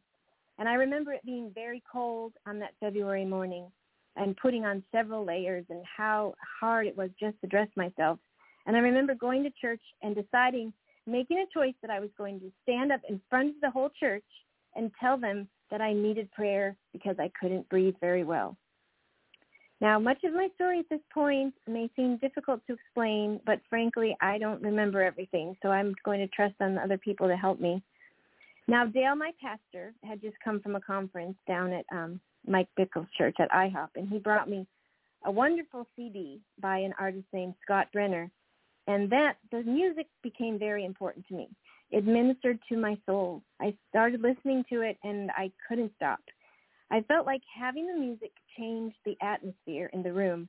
It brought me encouragement and hope and so much peace. And I'm so grateful to Dale for doing that. Uh, now, this um, was an interesting experience that happened to me before I ended up going in the hospital. And I feel like it was a seed that God was planting in my heart to prepare me for what was about to happen. But I had a series of dreams and kind of visions before I got to the hospital. And one night, um, the first one was I just felt shaking all over my body. I felt like um, like God's power was coming on my body, and I felt this great force that my body reacted that way. Um, I'd been in meetings and I felt like a little bit of shaking, like my foot or my hand, but this was like everywhere. And my husband sat next to me and just watched and we just experienced that for a while. And then the second vision, I felt like I saw God's glory in my hands. And I felt as though I was being given a sword. My hands were being lifted up in the bed, and I felt like a sword was being placed in my palms. And he said, what's happening? And I said, I think God is giving me sword. And he said, why? And I said, I don't know. And we just cried. Now, Ephesians 6 says, the sword, the word of the Lord is the sword of the Spirit. Now, the third vision I had, I saw a painting like words on my chest, and it said, the word. Then I fell asleep and I had a dream. And in this dream, I was dancing in front of God's throne in heaven. I didn't see the throne. I just knew it was there. And I had a golden ribbon and I danced and I bowed in celebration in front of God's mighty throne. It was so beautiful and free. And then I remember there was a great eruption of cheers. Then soon after that, I had a second dream. And in this dream, there was a tree next to my bed. It was like a small tree, like a dwarf tree. And the fruit seemed to be like a cherry or some kind of red fruit. But the tree was full of fruit, overflowing and the fruit was dropping all over the floor, even on my bed. And my thought was, that's a mess, which I think is funny now, but God, I'm just going to leave it there. Then the next thing that happened to me was I just froze in my bed, immobilized, and I, I wouldn't sleep. And I said to my husband, Spirit of the Lord is upon me. which is Isaiah 61:1. Then we prayed for our family.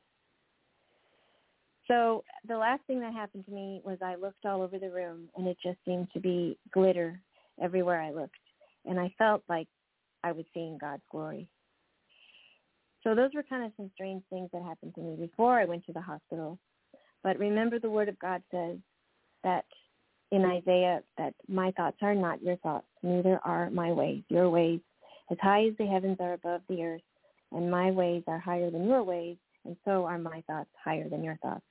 Isaiah 55, 8. So I just felt like I wanted to share that with you. So on February the 13th at 2 a.m., it was a bitter cold night, and my husband woke me up. He decided he needed to take me to the hospital. He told me later that once my breathing hit a certain amount, at that point he would take me. He picked me up and carried me to the car where he gently laid me on a bed of blank- blankets. The next thing I remember, I awoke to muffled voices and lights, and then I realized that my husband was dropping our son off at someone's house. The thing I remember was Dale and Lou's faces in my face, smiling and happy, and I realized we were at the hospital. They were just telling me everything was going to be fine and not to worry. And then I remember seeing a nurse behind them, and she did not have the same face. she was like a very serious face. So I was put in a room, and they assessed the situation. And a few year, few hours later, I was being transferred to a, a hospital in Fayetteville.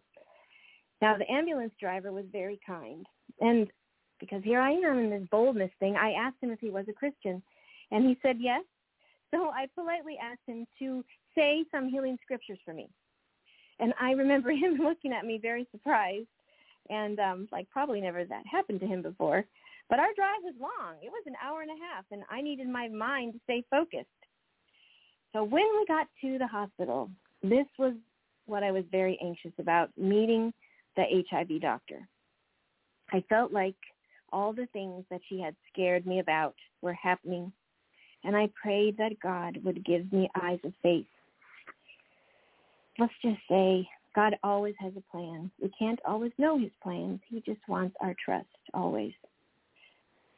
So I have this side note that I remembered when I was writing this up time in the summer before all this happened when you know you know God's talking to you because the thought that comes in your head has absolutely nothing to do with what you're doing. And what happened to me was I felt like I heard the Lord ask me what what would you do what would a child do if you gave them a million dollars what would they do with that money and i guess i said well probably spend it on foolish things and then i felt like well maybe your healing is that way maybe you have to go through something and i remember pausing in my brain kind of thinking about that and then my gut reaction was well, you just get right behind me, Satan. I'm not listening to that. But then, reflecting months later, I just wonder if maybe the Lord, in his goodness and mercy, was maybe giving me a heads up. Well, um, when the HIV doctor came and met us in the emergency room hall, her face was full of warmth and compassion. And I didn't feel scared anymore. And then I was put in a room and there were many tests that were starting and tubes were sticking into me and I felt, I just felt kind of like a bowl of spaghetti. Um, my husband and I were very scared and we prayed. We were in a dark room together and holding hands and as we prayed, suddenly we did feel like there was a holy presence among us. And um, he suddenly said, Gabriel's here. And I asked him why. And he said, I think he's just making sure we're okay. And we cried together. Both of us had the feeling like God was doing something and we were just watching. So the next day was Valentine's Day and my husband gave me a dozen red roses, but they wouldn't let them be in my room. So I had a wonderful nurse, Karen, and of course I always remembered her name, she placed them in a window outside my room, and she told the nurses to make sure that I could see them. It was Valentine's Day, after all, and he had brought me flowers. So Karen, the nurse, gave all the shift change orders, and she let them know that it was very important that I see those flowers. She took such good care of me, and I'm so grateful to all the nurses who did extra things to take any anything they did. But that is such an amazing um, gift of mercy that nurses do. But this girl, I mean, she went the extra mile. Just made me look better. She made me feel better about myself. She painted my nails. She even cooked me food from her house because she knew that the hospital food wasn't the greatest. And she made me fried chicken, peas, bread with real butter. I will never forget that meal. Thank you, Karen. You were like an angel I could see. So this first day at the hospital is kind of hard to remember. Remember, I didn't I didn't like the meds that they gave me, and I think it was morphine, but I asked them to never give it to me again because I felt like my body, my left, I felt like I left my body, and I remembered like hiding out underneath the the hospital bed and thinking this is crazy. I do not want to do this ever again. I did a lot of breathing treatments, and there were a lot of inhalers and tents and tubes. And about Friday, February 22nd, that was when they released me to go home. I had now been in the hospital for nine days, and home was waiting for me a very large tank of oxygen that I had to breathe. I still remember that awful noise that it made, as if it was like a large beast snoring in our bedroom. But during this time at home, I met some nice visitors some prayer warriors came, and even a healing evangelist came, and he laid his whole body right on top of me, like Elijah did in the Bible. And God did miracles during that time too. And remember, I was open to whatever God wanted to do. I just wanted to be well, and I was standing on his word. I just remember looking at people's faces, and they were discouraged because because I didn't like jump up. They were praying and believing that something amazing would happen and I felt like I was discouraging them, but I was just waiting for the right time for God to do it. I knew he was going to do it. Now, my husband did a wonderful thing for us and others. He placed our wedding picture, which was in a beautiful silver frame that we got from Mexico in our hospital room for everyone to see.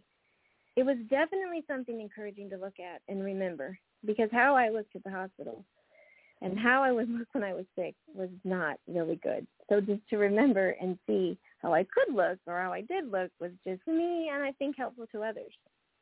So when I was home, it didn't last very long. Soon the nurses said, you know, I'm sorry, you're going to have to go back to the hospital.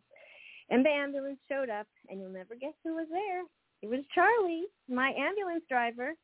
He was there in the ambulance, and guess what? He had a bunch of healing scriptures and he was ready to recite them. It was awesome. Praise God. So during that time, they were giving me so much medicine that I felt like I drank about a hundred cups of coffee, literally. And it must have been speed or like speed. Could have been speed. I but I was just absolutely miserable. I was shaky and stressed and I couldn't sleep. My heart was racing. But I wanted to write down the Bible verses from the book that I had got so long ago at that first meeting. It was called Healed of Cancer by Dodie Osteen. And um, Proverbs 4:21 says, "Do not let his words depart from your eyes. Keep them in the midst of your heart, for they are life to all who find them and health to your whole body." So I asked my husband to get me some poster boards and I wrote out the healing scriptures one by one from the Dodie Osteen book. And my hands were shaking so much. I remember I used to love to write. I thought I had good writing. I had to go over my letters and over my letters because they looked so bad and shaky. But finally, I made them decent enough so we could put them up on the walls so that I could keep looking at those verses. Other people also made me verses. And this is where some of the kids at the church, they had coloring pages and they drew me pictures and they wrote, nothing is impossible for God. And it was wonderful and amazing. And those are also on the wall. In fact, my walls were full of God's promises. I don't think you were supposed to do that, but honestly, nobody said anything. But then this is where also the music came in. I mean, I came there with the boom box ready and that's what it was in those days. The big boxes, no little Bluetooth speakers. You had to bring a big, a big tape player. There wasn't even CDs. I want to date myself here, but I had music on in that room 24/7. if I woke up and it wasn't going, I would be writing a note. We need more batteries because something about that music, it was it was just keeping keeping the presence of God in that room. It was like the conviction of God. There was something just something so powerful about that music playing. And there was a couple of kinds of there was one another friend made me that was more of like early um Hosanna music or something, but it was like almost marching songs, warfare songs. And now I knew none of these songs before. And I would just play them with the need. If I was struggling more, I would have to play like, you know, all things are possible and just I mean, I was just in my bed just marching this out and then I would switch back to the Scott Brenner CD for when I was sleeping at night and just those two just rotating back and forth and back and forth. But at night came, if I called for something, there would always be someone in the room with me. They would be sleeping in the chair, and the music would always be playing. Um, I I had a friend who was interceding in prayer for me, and she realized that I was having trouble sleeping because she thought that I was having tormenting dreams. So they began praying for my mind to have peace. They thought that maybe I had watched something on television or something in my mind that was tormenting me. I believe it was just spiritual warfare. I mean, it could have been something that I saw as a child, some kind of bad movie as a teenager. But since this happened, I have had very serious attacks on my life, and I remember this was like spiritual warfare, trying to destroy my faith and cause fear to take over. Because Second Corinthians says, 10, 4 through 6, for the weapons of our warfare are not carnal, but mighty in God for the pulling down of strongholds, casting down arguments and every high thing that exalts itself against the knowledge of God. We must bring every thought into captivity to the obedience of Christ, and being ready to punish all disobedience when your obedience is fulfilled. For since the hospital experience, I had had some things in my life, like I said, take over. I had had such tormenting dreams where I would be thrown around the house and it was just very demonic. And now I realize it was kind of the same thing because remember, John ten ten says, "Kill and destroy," but I have come to believe that you may have life and that you may have it more abundantly. I am so thankful that my husband had someone with me in that hospital day and night. And whoever you are, thank you very much. Because this church we had, they were so willing to give time, energy, finances, whatever it was that we needed. They helped us with our son. They were just constantly there, constantly helping us, constantly giving. Um, it was like it was all of us doing this together.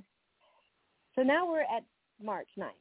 I have been in the hospital for 12 days, and I am now being moved to ICU to be put on 100% oxygen with the mask.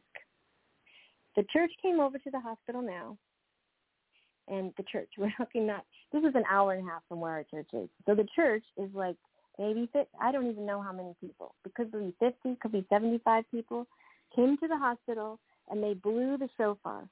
And I do remember my husband pointing that out to me and pulling the curtain back and saying, look, they're here. They're letting you know. They're praying. But the next day, I was put on a ventilator. The doctors were going to do a biopsy of my lungs, and they couldn't figure out why I was so sick. The doctors did, in fact, two biopsies at different times of my lungs. The first one, they didn't completely put me under, and I could hear everything they were saying. I could hear how they were talking about maybe it's cancer, and surely she's going to die. And the second biopsy, I didn't completely get paralyzed, and my body apparently woke up, and they had to restrain me. So a few days later, on March 11th, the church got a call to pray. I was struggling to breathe with the ventilator and I had to be put on morphine. But one intercessor shared her dream. They called me at 4 a.m. to pray, and Karen is having breathing trouble. She didn't understand how to work with the ventilator, so they put her on morphine. I dreamt that she was in her hospital room, and they were discussing things about her. There were medical people and Jesus, and they were discussing. But Karen was just standing by and watching, looking peaceful and normal and smiling. Oh, she's up, I thought. What this means, I'm not sure. For now I will continue to pray, to pray and proclaim and call forth the things that are not as though they are. And then she prays this. So Noah put out his hand and took her, his dove, and asked into the ark for himself. So I think she was envisioning God, Noah like our father, taking me and putting me into an ark to protect me. What a picture of God's peace. Noah representing God the Father, taking Karen, his dove, into the ark to have peace. What a powerful prayer. So on March 14th, the church is asked to pray for me. My blood pressure is dropping and I have no immune system left. Now a normal person has around 500 or more T cells, and at this time I have about five. The intercessor wrote that it's hard to see Karen at this point and believe for her healing. But Luke 137 says, for with God, nothing will be impossible. Now, it was probably around this time that my sister was there. All of my family had taken a turn to come. Now, she noticed that the doctors decided to stop feeding me. The nutrition, the IV nutrition was too expensive, and they said I was going to die anyway. In fact, she heard them say that. so she told my husband, and he confronted them and told them that even if they had given up, we hadn't. And then he demanded that they give me the nutrition. I remember he thought this was good news. If they gave up, then God could now step in. It was then he went out and bought me a dress, and he hung it in the corner of the room, a beautiful purple flower dress for me to walk out of the hospital wearing, he declared. Now that's faith. Around this point, my pastor Dale came to me and he asked, Karen, is Jesus trying to take you home? I mean, it was hard. They were trying. They were praying. They were coming to the hospital. He was coming to the hospital and praying with me every day, driving an hour and a half each day. And it just looked like I was getting worse and worse. But I shook my head and I said, no, absolutely not. Okay, he said, we'll keep praying. Now, March 16th, I have been in the hospital and I am just getting sicker and sicker. Much is from the drugs they're giving me. Now, the church had a prayer meeting and they felt the atmosphere change. And Lou read the Song of Moses, and the women danced around with tramp- with uh, I'm sorry with tambourines. I would have loved to have seen that. I might ask Jesus for an instant replay of that night. So James 5:16 says, "The effectual fervent prayer of the righteous man availeth much."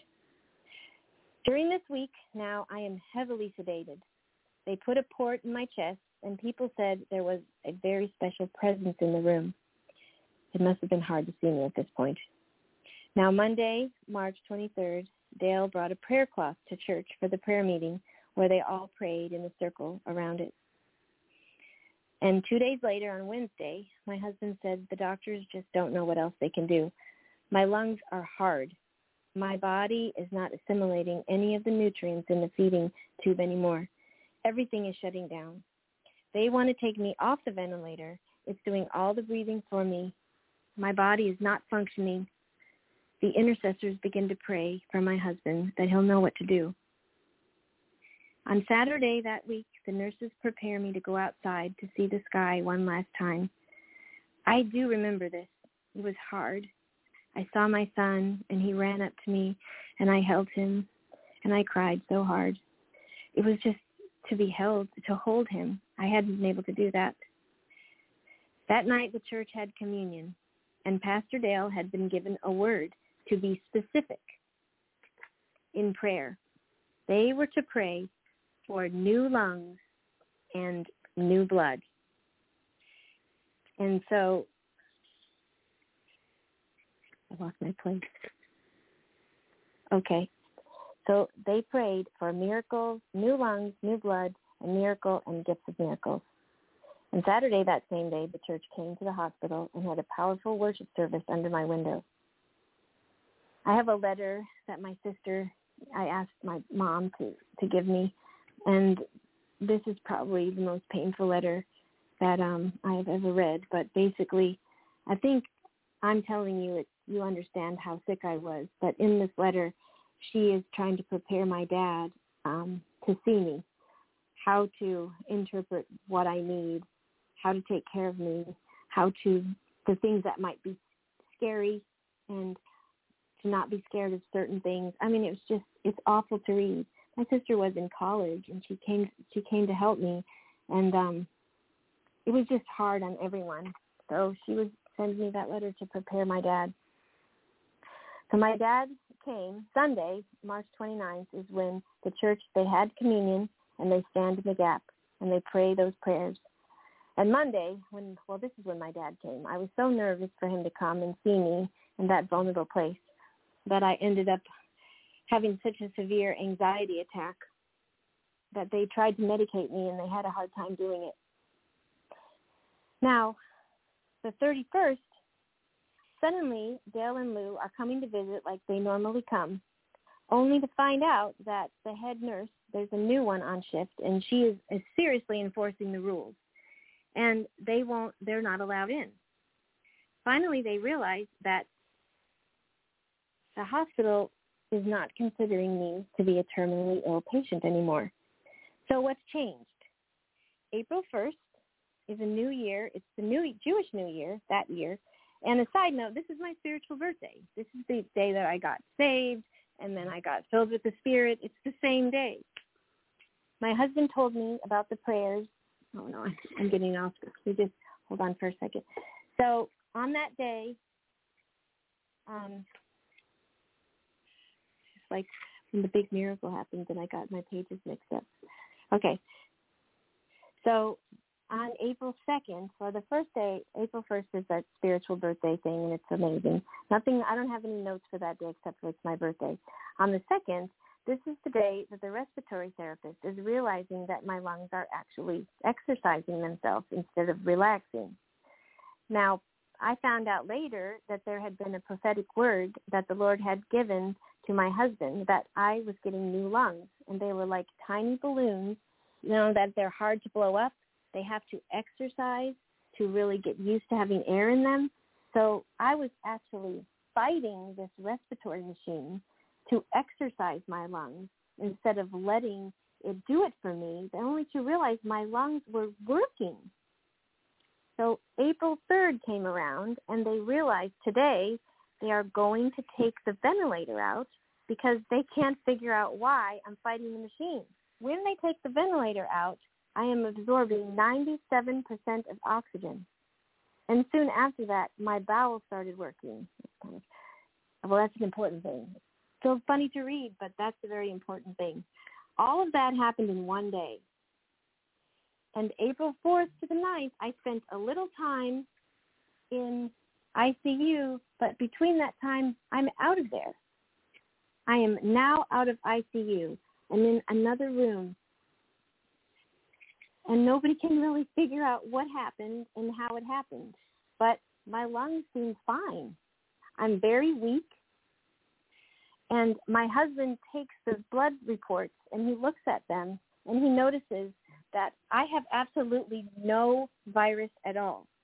The viral load test, which is the PCR test everyone knows about now because of COVID, um, measures the level of virus in your body and acceptable levels, whereas before they were in the hundreds of thousands. He brought it to the HIV doctor, and she was floored. She didn't even look at it. She just, just I don't want to make a judgment on her, but she was surprised, and she couldn't believe what she saw. So now nobody really understands what happened. People just start coming in the room and crying, and I'm just happy and hungry. I'll just say right now, I was really hungry because I hadn't eaten in months. I dreamed about food and I thought about food, but I went on I couldn't eat anything. So they came in and my first meal is just broth. And I thought, oh my gosh, this is ridiculous. I need real food. And then my husband and I thought about Jairus's daughter, how Jesus healed her and then said, give her something to eat. And that's what it felt like. I just needed some food, but they made me do it for a few days. And then I was like eating everything in sight. In fact, one day Dale came to visit and he just laughed and laughed because I my face was full of this huge hamburger. It must have been like a half pound hamburger and french fries. and I just I couldn't get enough of food. And thank God for everybody helping us to afford my my massive food um, diet that I had there. So we were just a few days away from Easter. And I asked them if Resurrection Sunday, if there was any way that they would just release me to go to church, but they said no. So we decided to just have church in our little hospital room. One of the doctors had come and brought us some white lilies, and my husband was a musician, so he was playing music. My little son was dancing around, and I was trying to sing, but my throat was so damaged from all of the ventilator stuff that I must have sounded pretty bad. But I didn't care. I just was happy to praise the Lord and be thankful that I was alive. And the next few weeks, we were just marveling in what happened. But to be honest with you, it just kept going. The work started then because I was about 80 pounds at that point. I had lost all my muscle mass and I even had a beard, which frankly was really embarrassing from all the steroids. And I looked at my husband one day when I was just touching my face, and I asked him, and he just looked down and was like, "Uh huh." And it came out really soon after when the drugs stopped, but it was just like, "Oh Lord, really? What else has to happen?"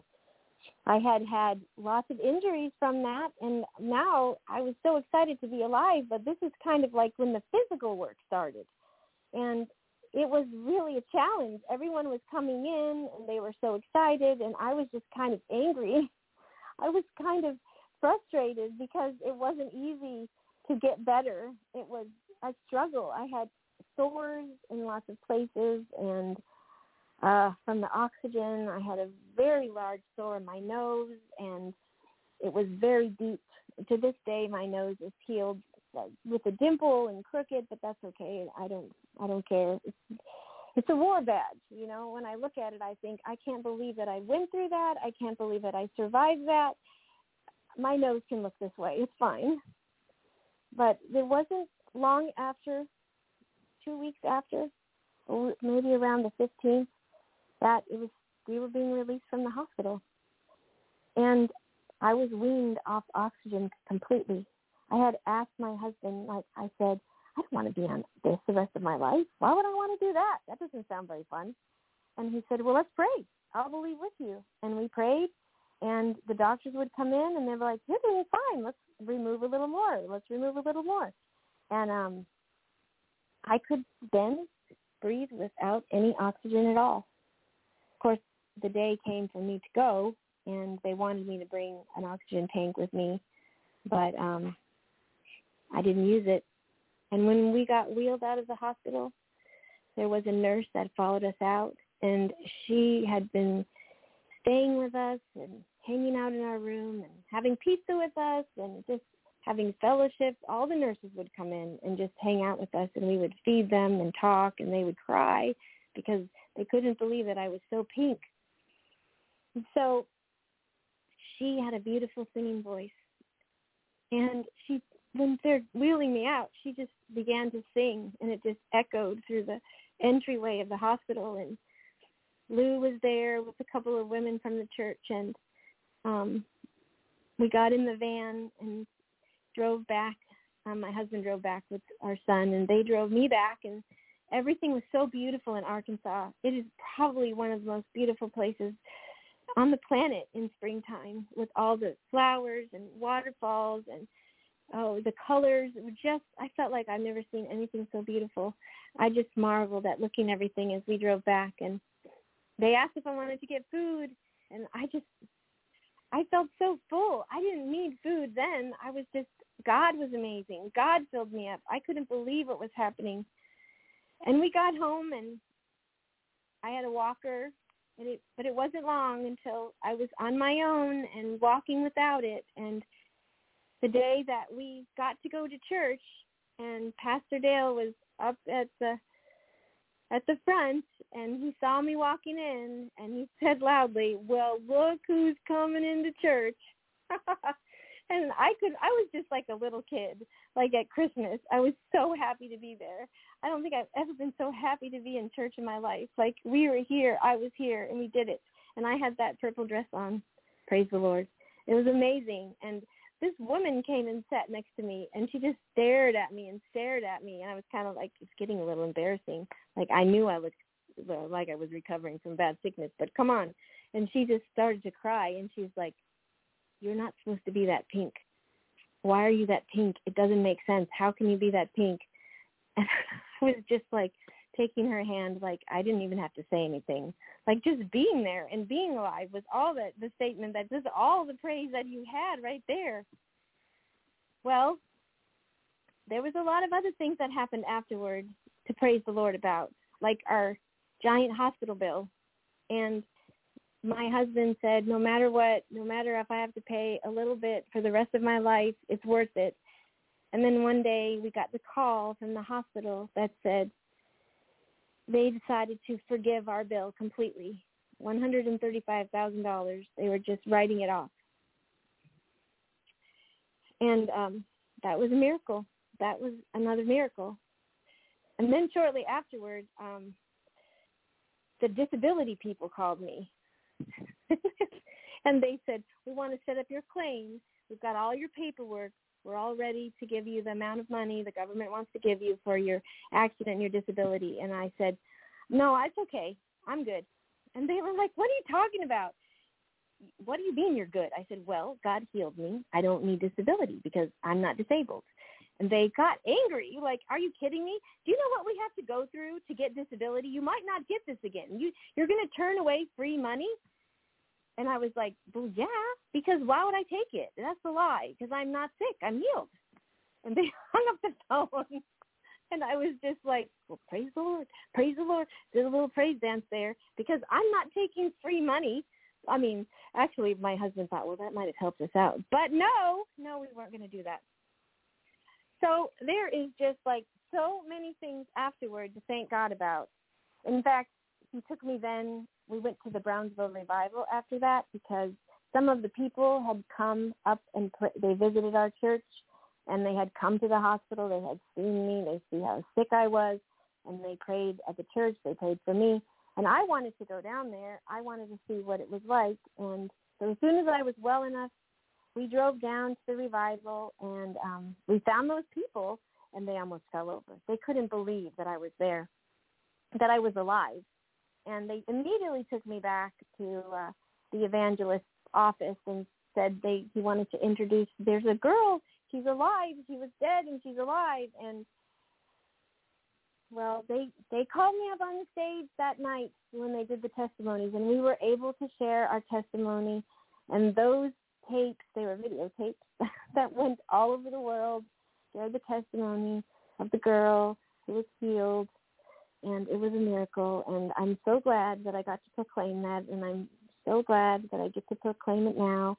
And since then my life has not been all like, you know, flowers and chocolates. It's been life like everybody else's life. But I know I know what happened and I know that God does miracles. And I know I shouldn't be here without his intervening and his grace. And I have more children I have so many wonderful things that God has done since then. I am so blessed, and I'm so blessed that I could share this testimony with you all tonight. And I don't know what else to say. I'm kind of feeling like that might be it for tonight. Unless there's anything else that you want to say, Johnny. Well, I just got done crying and uh, my eyes are almost dry, so let me work on that a little bit here. oh man, wow. See, you know, the thing about it is there's a lot of people out there that haven't lived through a lot of these things. They haven't experienced a lot of these things. They haven't you know, to, you know, maybe they're more touched by this idea of somebody with Parkinson's their whole life, and then they jump out of a wheelchair and go woo and start running through the, you know, because somebody laid hands on them. But um, you know, in my walk, um, which is, you know, goes back to you know the age of five and six years old um, being immersed in miracle tongue speaking holy spirit filled churches my whole life this testimony is more meaningful more powerful and more message, uh, not just a regular message, but a life and death message for the people of God. Because to your point, you'd even mentioned it in part of your testimony where people had, you know, started to ask the question, you know, is this should we keep praying kind of a thing. And um, because you're right. That's exactly how churchianity ch- the church is programmed. They're programmed to uh, you know you said you had spoken you had said in your testimony that there were points in time where you had seen some who had prayed that you saw the uh, expression of disappointment you know, that they didn't see this miracle occur. They didn't see a thousand angels suddenly appear in the, in the sky. They didn't see, you know, and that mindset is poison to the faith that's required to bring about miracles under many circumstances and will be very um, uh, be, beyond crucial. There is no words that can describe if we don't learn the the moral of this story, if we do not absorb the the crucialness, the supreme importance, there are I just can't even think of the words.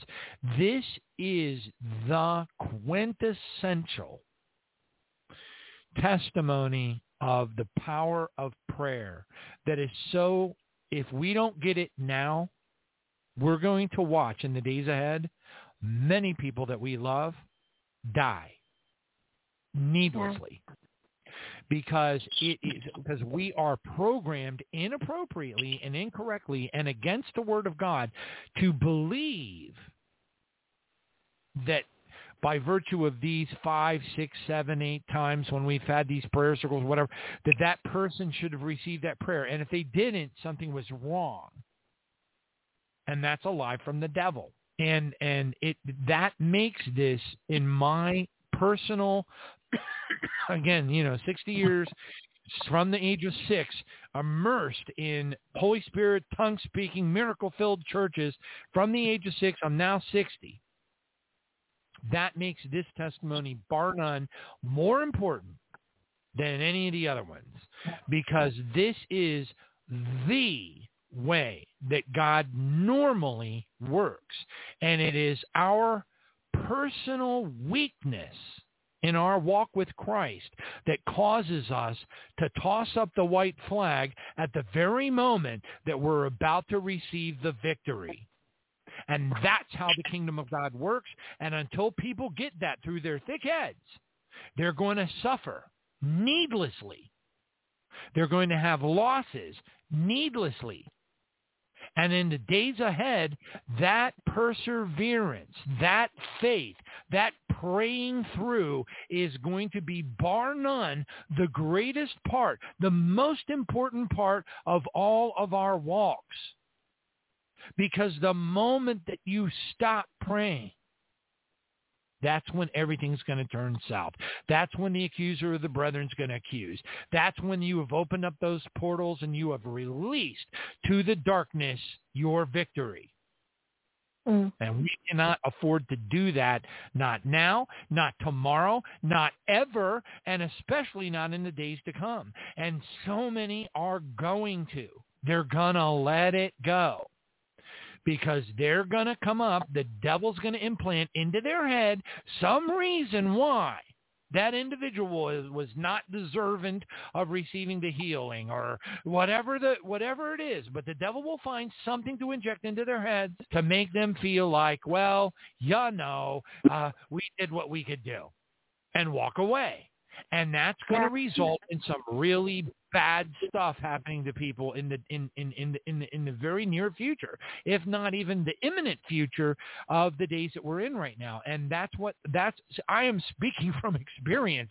I am here to tell you folks, if you don't get this now, you are in for some dangerous days ahead. This is required. We are required to pray through. We are required to believe. We are required to buy those dresses. We are required to put those scriptures up on the wall. We are required to believe so much much and know that we know that we know that we know that we know that we know that we're going to get healed. Hallelujah. And that is how it is. And we don't give up. We don't wave the white flag. We never stop praying and we believe no matter what. And if we hem and haw eh, on this principle, this one key principle, the message of this, the, the, the moral of this testimony, if we miss this, the ramifications are going to be utterly unacceptable to our Father and our King in the days ahead. There are going to be lives that will be lost, people that will end up in hell because we stopped praying. And that is not okay. Hallelujah. Thank you, Jesus, for this testimony. Uh, you know, if, if this can move a meathead like me after all of the years, after all of the deception, after all of the weirdness that I have gone through, after all the unbelievable, uh, you know, uh, Benny Hinn type, you know, revivals and all the stuff, even my own mother didn't receive her healing and, and died at the age of 56. And you know what? It never stopped me. No way. Uh, you know, whatever, uh, whether she was a type of Job or whatever the case is, I don't get my a bee in my bonnet about it. Okay, so she did it. Praise God. Thank you, Jesus. Now let's move on to the next person. Okay, because we got jobs to do. We got things to believe in. We got people to save. We got souls. You know, you can't save the soul of a person that is dying on the side of the road. First, they got to be healed. Then you save their souls. So we have mm-hmm. work to do, and that comes with that faith. Praise God. Thank you, Karen, for sharing this message because to those of those of us who truly get it, who have lived that life that was just short many times because we stopped praying. To those of us who this is a reality, it teaches us a lesson that is 100% backed by Scripture, that is something that we all need to know, not believe, but know, and stand behind it and act just like your husband did. Buy that dress, hang it on the wall, and know that you're going to be wearing it. And that is the level of faith that we all have to have to get through the days that we have ahead. Praise God. And that's what makes your testimony stand out amongst dozens. I would rather hear your testimony than a hundred testimonies of people going to heaven.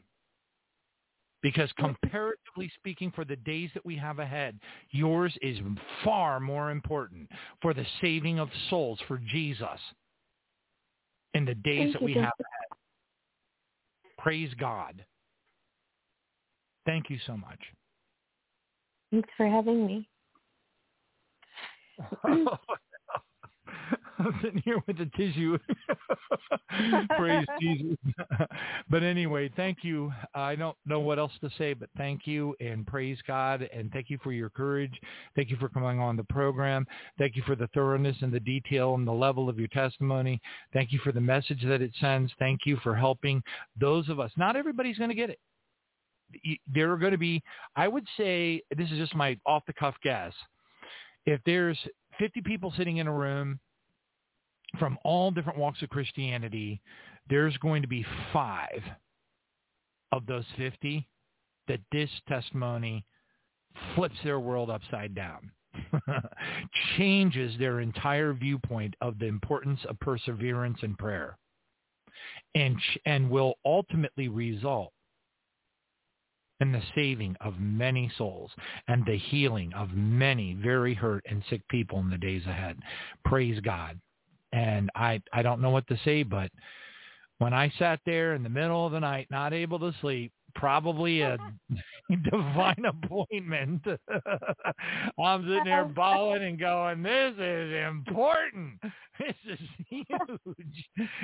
so, yeah, I mean, as I recall, I think I sent you an email and asked you to come on the program before I even went to bed that night.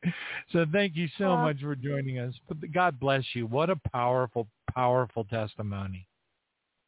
Well, I'm just, you know, I'm so thankful to do this because it's like you said, I've shared my testimony over time and very few people are willing to listen and get it. And I'm like, what's wrong with everyone? Why don't they? Why don't they understand? This is huge. And they're like, I just don't think people are willing to think about the reality of what that was, what we went through. And uh, they you know, they're by- programmed they're programmed by false notions, false teachings, misunderstandings of the things that they're reading in the Bible. And they just don't get it. They just don't get it. And and I get I get that. I mean, I'm not accusing them. I'm not saying naughty, naughty, naughty pants on fire kind of thing. It's nothing like that. Because I've been there. I lived that. I know what it's like to be in that place. You have to be very, very grown up in your supernatural walk in power through Christ. Very grown up to get it. And there are very few that are. Very few. As a matter of fact, there, I would even venture to say that there's probably, if you took any given 100 churches in the United States of America, okay, and you gave that testimony and then you gave them a little five-question quiz at the end of the testimony, multiple choice, pastors and elders included, the vast majority would powerfully fail that quiz, okay? because they wouldn't get it. It wouldn't make sense to them. It's only going to make powerful, powerful, powerful sense to those of us who have been walking in the supernatural, who've been walking in the world of miracles, who have been reading the scriptures, understanding, uh, you know, have taken classes, have taken uh, training courses on divine healing, understand all the ramifications, the pros, the cons, the methods, the techniques, the tactics, all the stuff that goes along with it. And, and then the one piece it doesn't matter how many divine healing courses you've taken. It doesn't matter how many seminars that you've gone to. It doesn't matter how many tent revivals that you've gone to and watched people miraculously healed by deadly cancer in a, in a moment's notice, throwing up all kinds of ugly stuff and walking, you know, running through the church and saying, praise Jesus, praise Jesus, praise Jesus. You have to understand that this is the exception to the rule. This is the rule. This is the situation that is the most prominent. It's those that we've lost because we gave up. That well, is you know, that is the vast majority of the testimonies that the Christian population should have had, but have lost because they gave up. That's huge. That is unbelievable. That is the testimony for thousands of people that could listen to this program over years of time. Hopefully not, we're not here that long, but I'm just saying, you know what I mean? They're going to listen to it and they're going to be like, oh my gosh, we were going to stop praying. This is also supported by the Kenneth Hagin uh, teaching, uh, uh, you know, the believer's authority. In his testimony, same thing happened. People didn't quit praying. There's many others.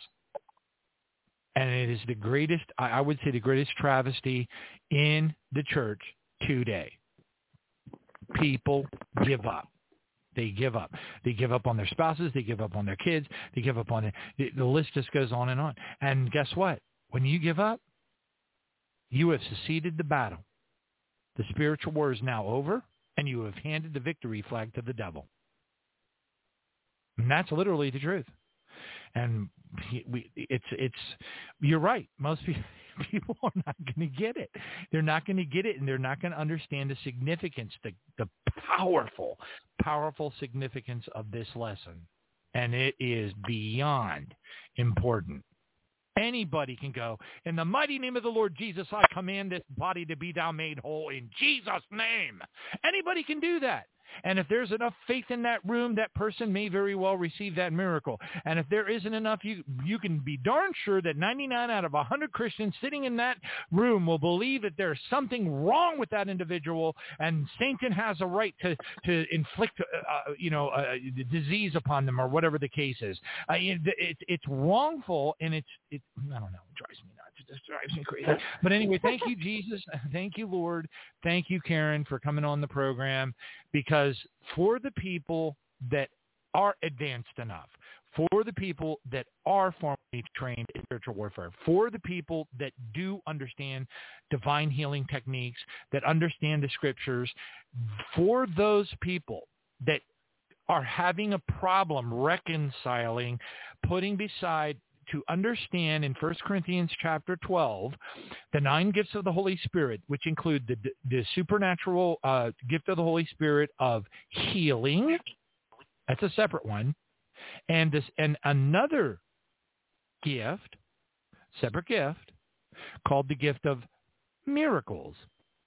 So there's a Holy Spirit gift of healing, and there's a Holy Spirit gift of miracles. Put the two together and you get a miraculous healing.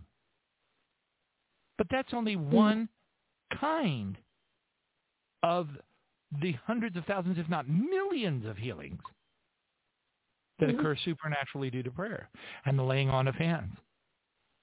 Mm-hmm. That's the smallest percentage of all. And people don't get it. Anyway, thank you for coming on the program. Uh, I, I, words cannot describe to those that receive it. It is truly, I believe, with all of my heart, the most important message that any of us could receive, and that is, just like the Bible says, never, ever, ever stop praying. As a matter of fact, right, right here in Luke, um, well, thank you, Jesus. I'm gonna, not even going to wait. I'm just going to type it in here. Uh, Luke 18. Okay, go. All right, not exactly the first. Um, oh, here it is. I got the um, in Luke 18, it says, and he told them a parable, uh, parable to the effect that they ought always to pray and never to lose heart. Right there in the very introductory verse of Luke 18. But that's only one of probably hundreds of verses that say the same thing. Yeah. Yeah. We are always to pray and never to lose heart. Till death does us part. and if that happens, then we celebrate and have, you know, hallelujah, you know, and we give praise to God that that person is so delivered from the oppression and challenge of daily life. But, you know, every every person's situation is different and um anyway, I don't know what to say except thank you very much for coming on the program. God bless you. For having me. God bless you. Thank you for your show and all you do for us people. Thank you so much. all right. God bless you all. Folks, we'll see okay. you Friday night, this Friday night, 7 p.m. for the Friday night prayer vigil. I'm not going to miss this one, particularly because I'll be stuck in Vegas, which is, you know, like a place you would never want to be stuck when you're supposed to be doing a prayer vigil, if you get my drift. But anyway, thank you, Jesus. So we'll see you at 7 o'clock this Friday, Lord willing. God bless you all. Thank you for joining us, and I pray in Jesus' name that you received the vital message associated with this prayer because it is going to be arguably the most important lesson that any of us can learn and live by, not only now, but in the days ahead especially, for the mission that we were given, which is to heal the sick, cast out devils, never give up, continuously pray, and to bring people to our Lord Jesus and his eternal love forever and ever Thank you for joining us tonight. Amen. God bless you, Karen. Thank you all. all we'll right. talk to you on Friday. Thank you, Karen. Okay. Bye. Bye.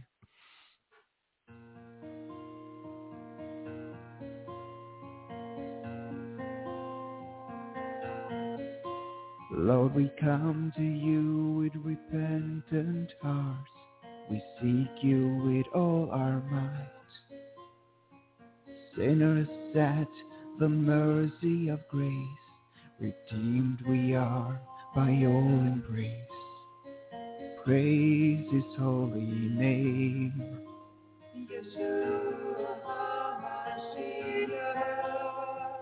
Praise the King of Kings.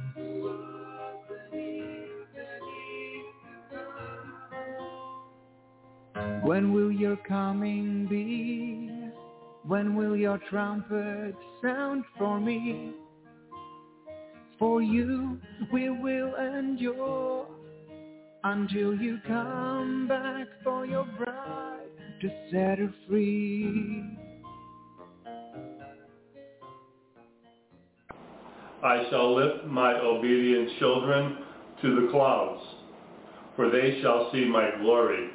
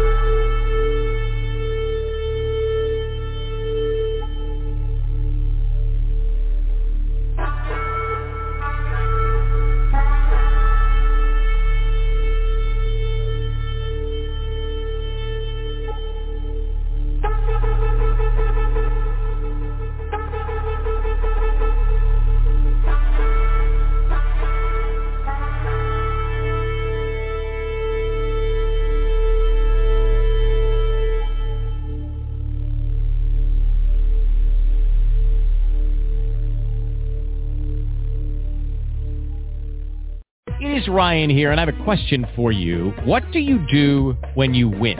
Like, are you a fist pumper, a woohooer, a hand clapper, a high fiver? I kind of like the high five, but if you want to hone in on those winning moves, check out Chumba Casino. At ChumbaCasino.com, choose from hundreds of social casino style games for your chance to redeem serious cash prizes. There are new game releases weekly, plus free daily bonuses. So don't wait. Start having the most fun ever at ChumbaCasino.com. No purchase necessary. VGW. Void were prohibited by law. See terms and conditions. 18 plus.